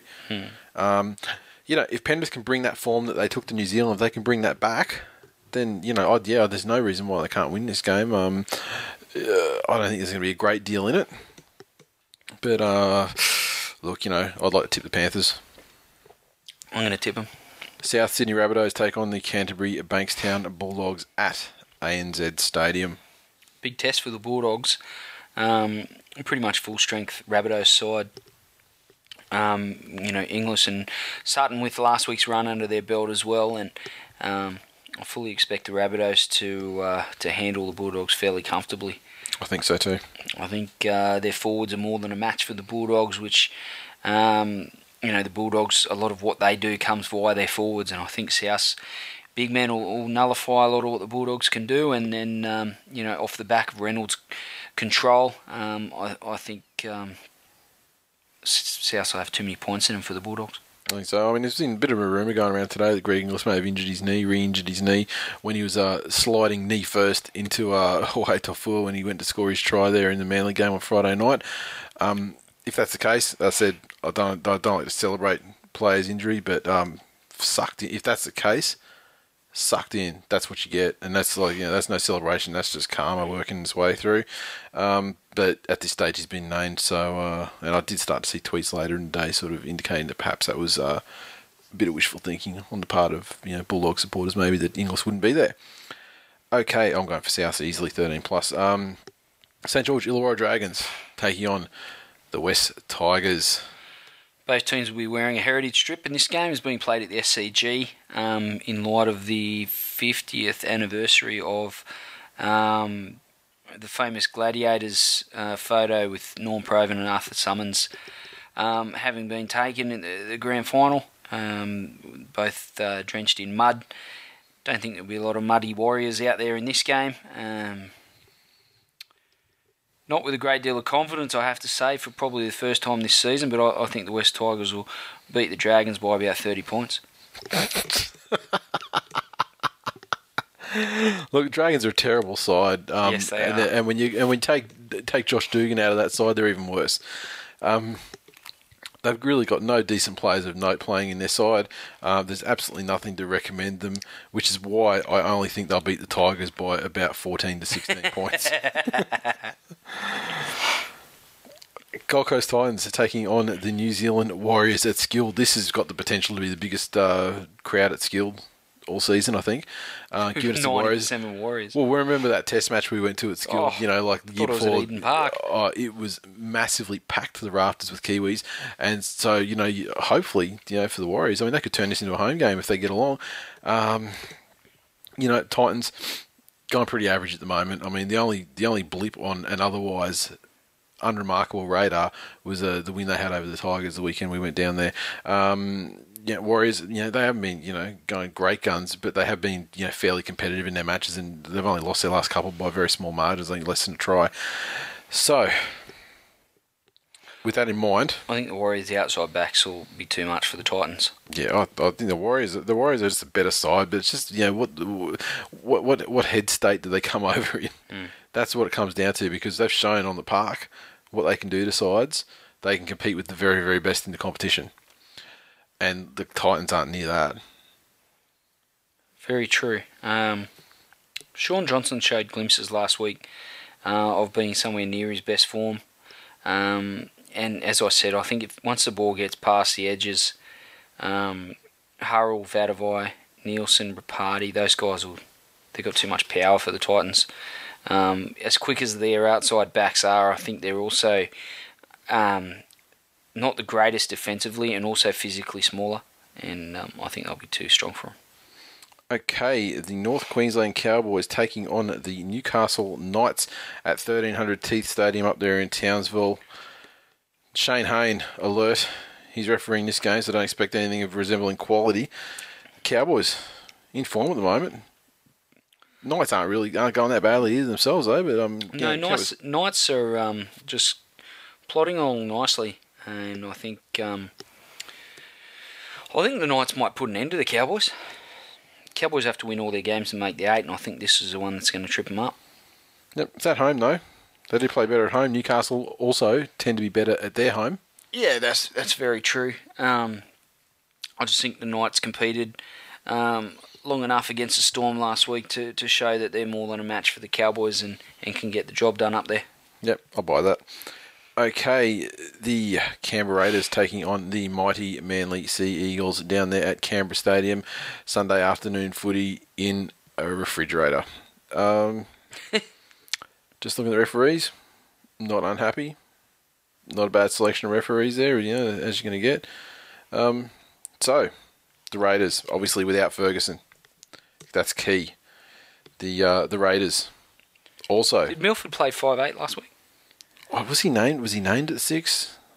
I don't. I'm not sure. Yeah, I'm, I'm drawing a blank He's as well. been named at six this week. Yeah. So Um, no cat's here. No, I.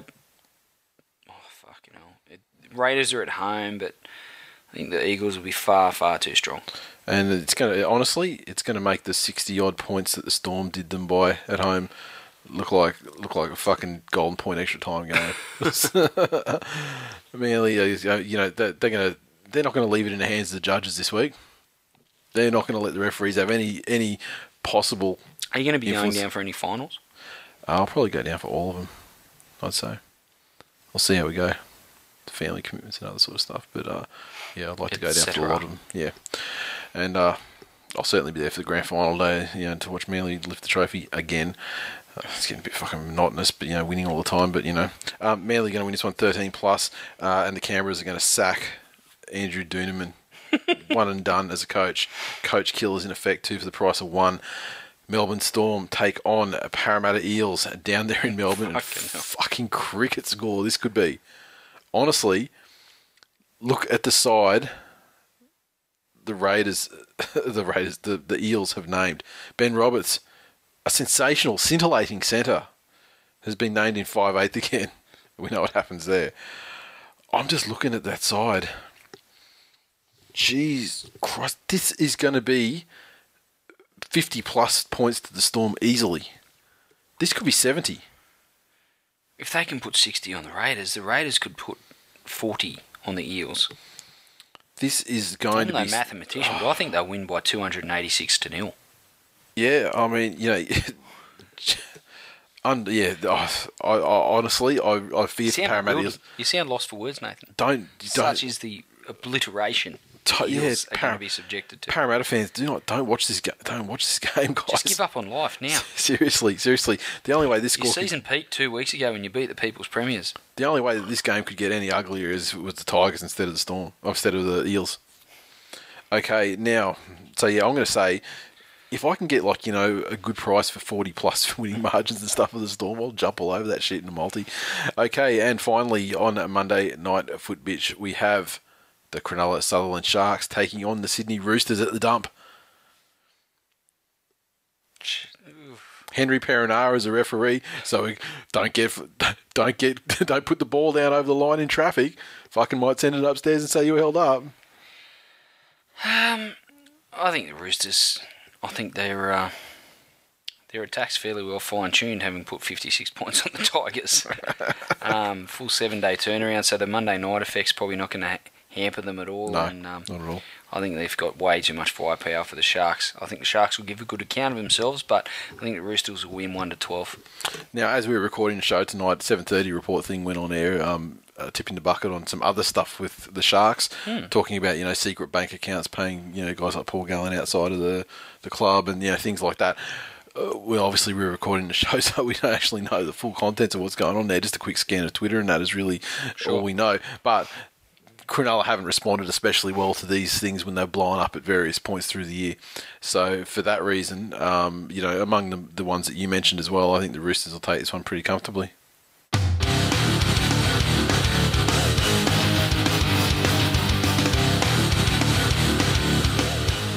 That is full time for episode 134. As always, you can interact with us on Twitter, so follow at TWI League on Facebook as well, facebook.com forward slash This Week in League. Keep hitting that like button and sharing everything up. Doing a great job.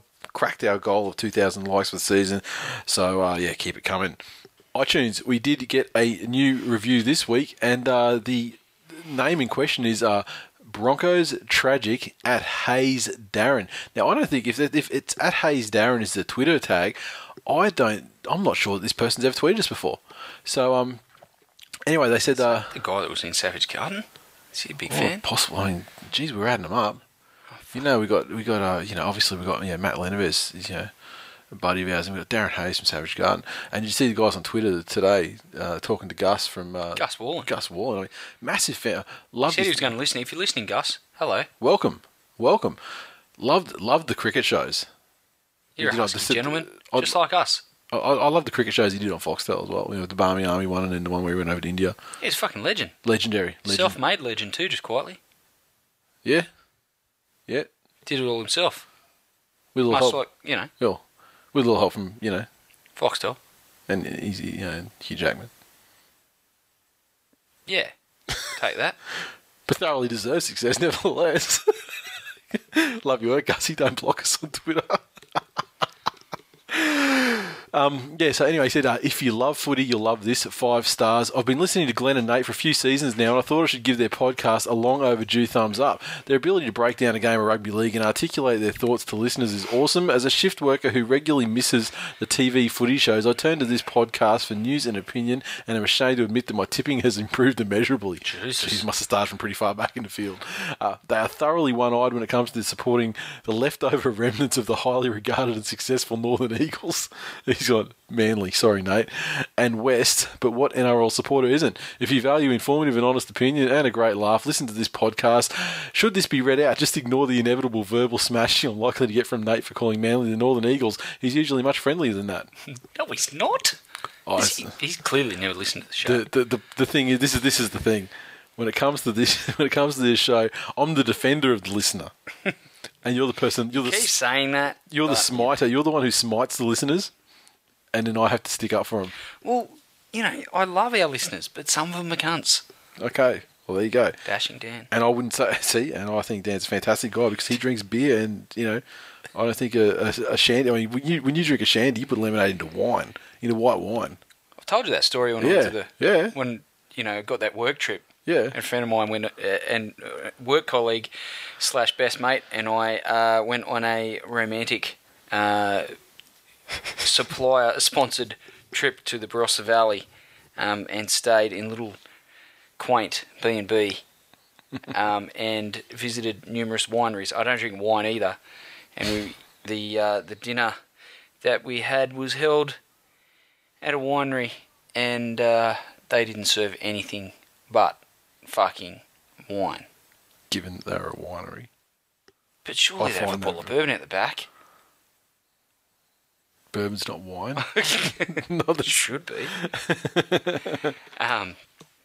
Anyway, I got drunk. I couldn't stand the taste of wine, so they put lemonade in it and then some orange juice, and jesus christ it was a fucking sordid little tale. Let me tell you. Yep, yep, yep. Fantasy. Well, thank you very much, uh, Har- uh, Darren, Darren Hayes, Hayes Darren. Uh, really appreciate the Keep review. It was, it, was, it was a wonderful review, and thank, thanks for giving us a review after so many times. It's always good to hear like the, you know, the old school. I miss your top ten hits. It's really interesting to hear from the old school people who like have been listening for like you know years because we're in our fourth year now, coming to the end of our fourth year. So it's really good to hear from people who've been listening for years, but like they aren't guys that you know like uh, they don't, don't tweet you, don't Facebook, you know, that thing. It's it's really um, interesting to know why you're so mute for so many years. so yeah, let us know. Fantasy, uh, our group. Bit of a shift around this week, I think. Uh, Mighty Bulldogs has gone to number one who I lost to in uh, in Supercoach by 12 points thanks to that fucking try with Maloney to Jennings. I or, or any of the goals that Jen, you know Maloney's got. And there's you know Jennings got a double and Maloney got fucking 20 points. So I mean, really, yeah, if they had just got slightly less, if the West Tigers had have you know kept it to like you know 28 points against you know total for the game, would have won easy. Fuckers. Uh, Mighty Bulldogs, number one. Dane Laurie for PM, number two. Cerberus, three. Sherwood Scorpions, fourth. MC Willie blocked, fifth. Uh, then we've got Greendale Goblins, Jolly as El Dushos Dopers, Toto's Terrors, and Lucky Punks. Tipping. This week we've uh, separated some of the uh, logjam at the top of the table. Desi's Ducks remains on top, six points for the round. He's 125 all up. Williams 277 also 125. Then one point back we have Ben Diggity, Voodoo Rock, Boxcar Jason, and Troy Schroeder. And then one point further back on 123, we have Lynn. And then on 121, in eighth position, Big Dan, Animal NZ on 120 in ninth. Dougie, 119 in 10th. And then also on 119, we have Bendham like Fui Fui and Aussie 11198. In 13th place, one point further back, was uh, the real Jedi, our former four point leader of the table. What's he doing? We still have a stock of the Revelation shirt, hats, and stubby calls, and incidentally, we actually got an order through for a hat today. Um, so thank you very much, um, person whose name escapes me, Hayden, something. Thank you very much. Though I mean, just sent the order through. It was uh, after I'd done the notes. Tall Hayden, would it? Possibly. If it is tall Hayden, let us know, and we really appreciate it. Um, Shame you don't do balaclavas to cover out your fucking head. see, see, this is what I'm talking So about. I'm not doing any refute those claims, am I? no.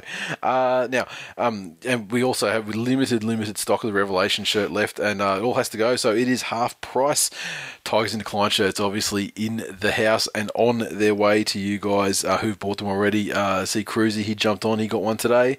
So, um, and actually on that on that note, we officially sold out of two XL. That took all of the day. So. Wait till Cruzy sends it back and re- realising he needs a 14XL. So yeah, we've got plenty, plenty of uh, of, of small, medium, large Cut XLs. the print off moment. the shirt and stitch it on a fucking bed sheet. Cut a hole in the top and shove it over his fucking head. Once again, there you go. So, um, had a tweet from uh, we we sort of put it out there last week and said, look, you know, the next shirt's going to be the undefeated asterisk shirt, uh, and I sort of you know proposed that you know have like you know big you know bold text undefeated and you know maybe have like some sort of ribbon sort of you know with Team Sure. of Destiny underneath. Um, I I think like where you're going with it. yeah, and I think, and I sort of showed you the ribbon that I was sort of thinking of uh, before we recorded tonight, and you're all good. So I think that's the way we'll proceed. But uh, we had uh, Erebus Chaos tweet us and said, uh, I think on the undefeated asterisk shirts, you need Team of Destiny because you can't be undefeated and not the Team of Destiny. Exactly right. So Team of Destiny is definitely on there. It's the undefeated asterisk Team of Destiny shirt coming soon. Let's say we'll have a design next week. By the time we record the show, it'll be out there for you guys. And uh, you know these things, we can move pretty quickly now. We've got our shit together with the t-shirt thing, so uh, we'll be able to get these bad boys out. And uh, you know, be, you'll be wearing it by the finals, by the grand final, certainly if you're a Manly fan. Let's make it happen. All right, that's it. Um, I've got nothing. I've got nothing else to add. Me either. So in that case, I can't even say, you know, all I can say is go to people's premiers. And the Seagulls will deliver down there in frosty Canberra. See you next week. See ya.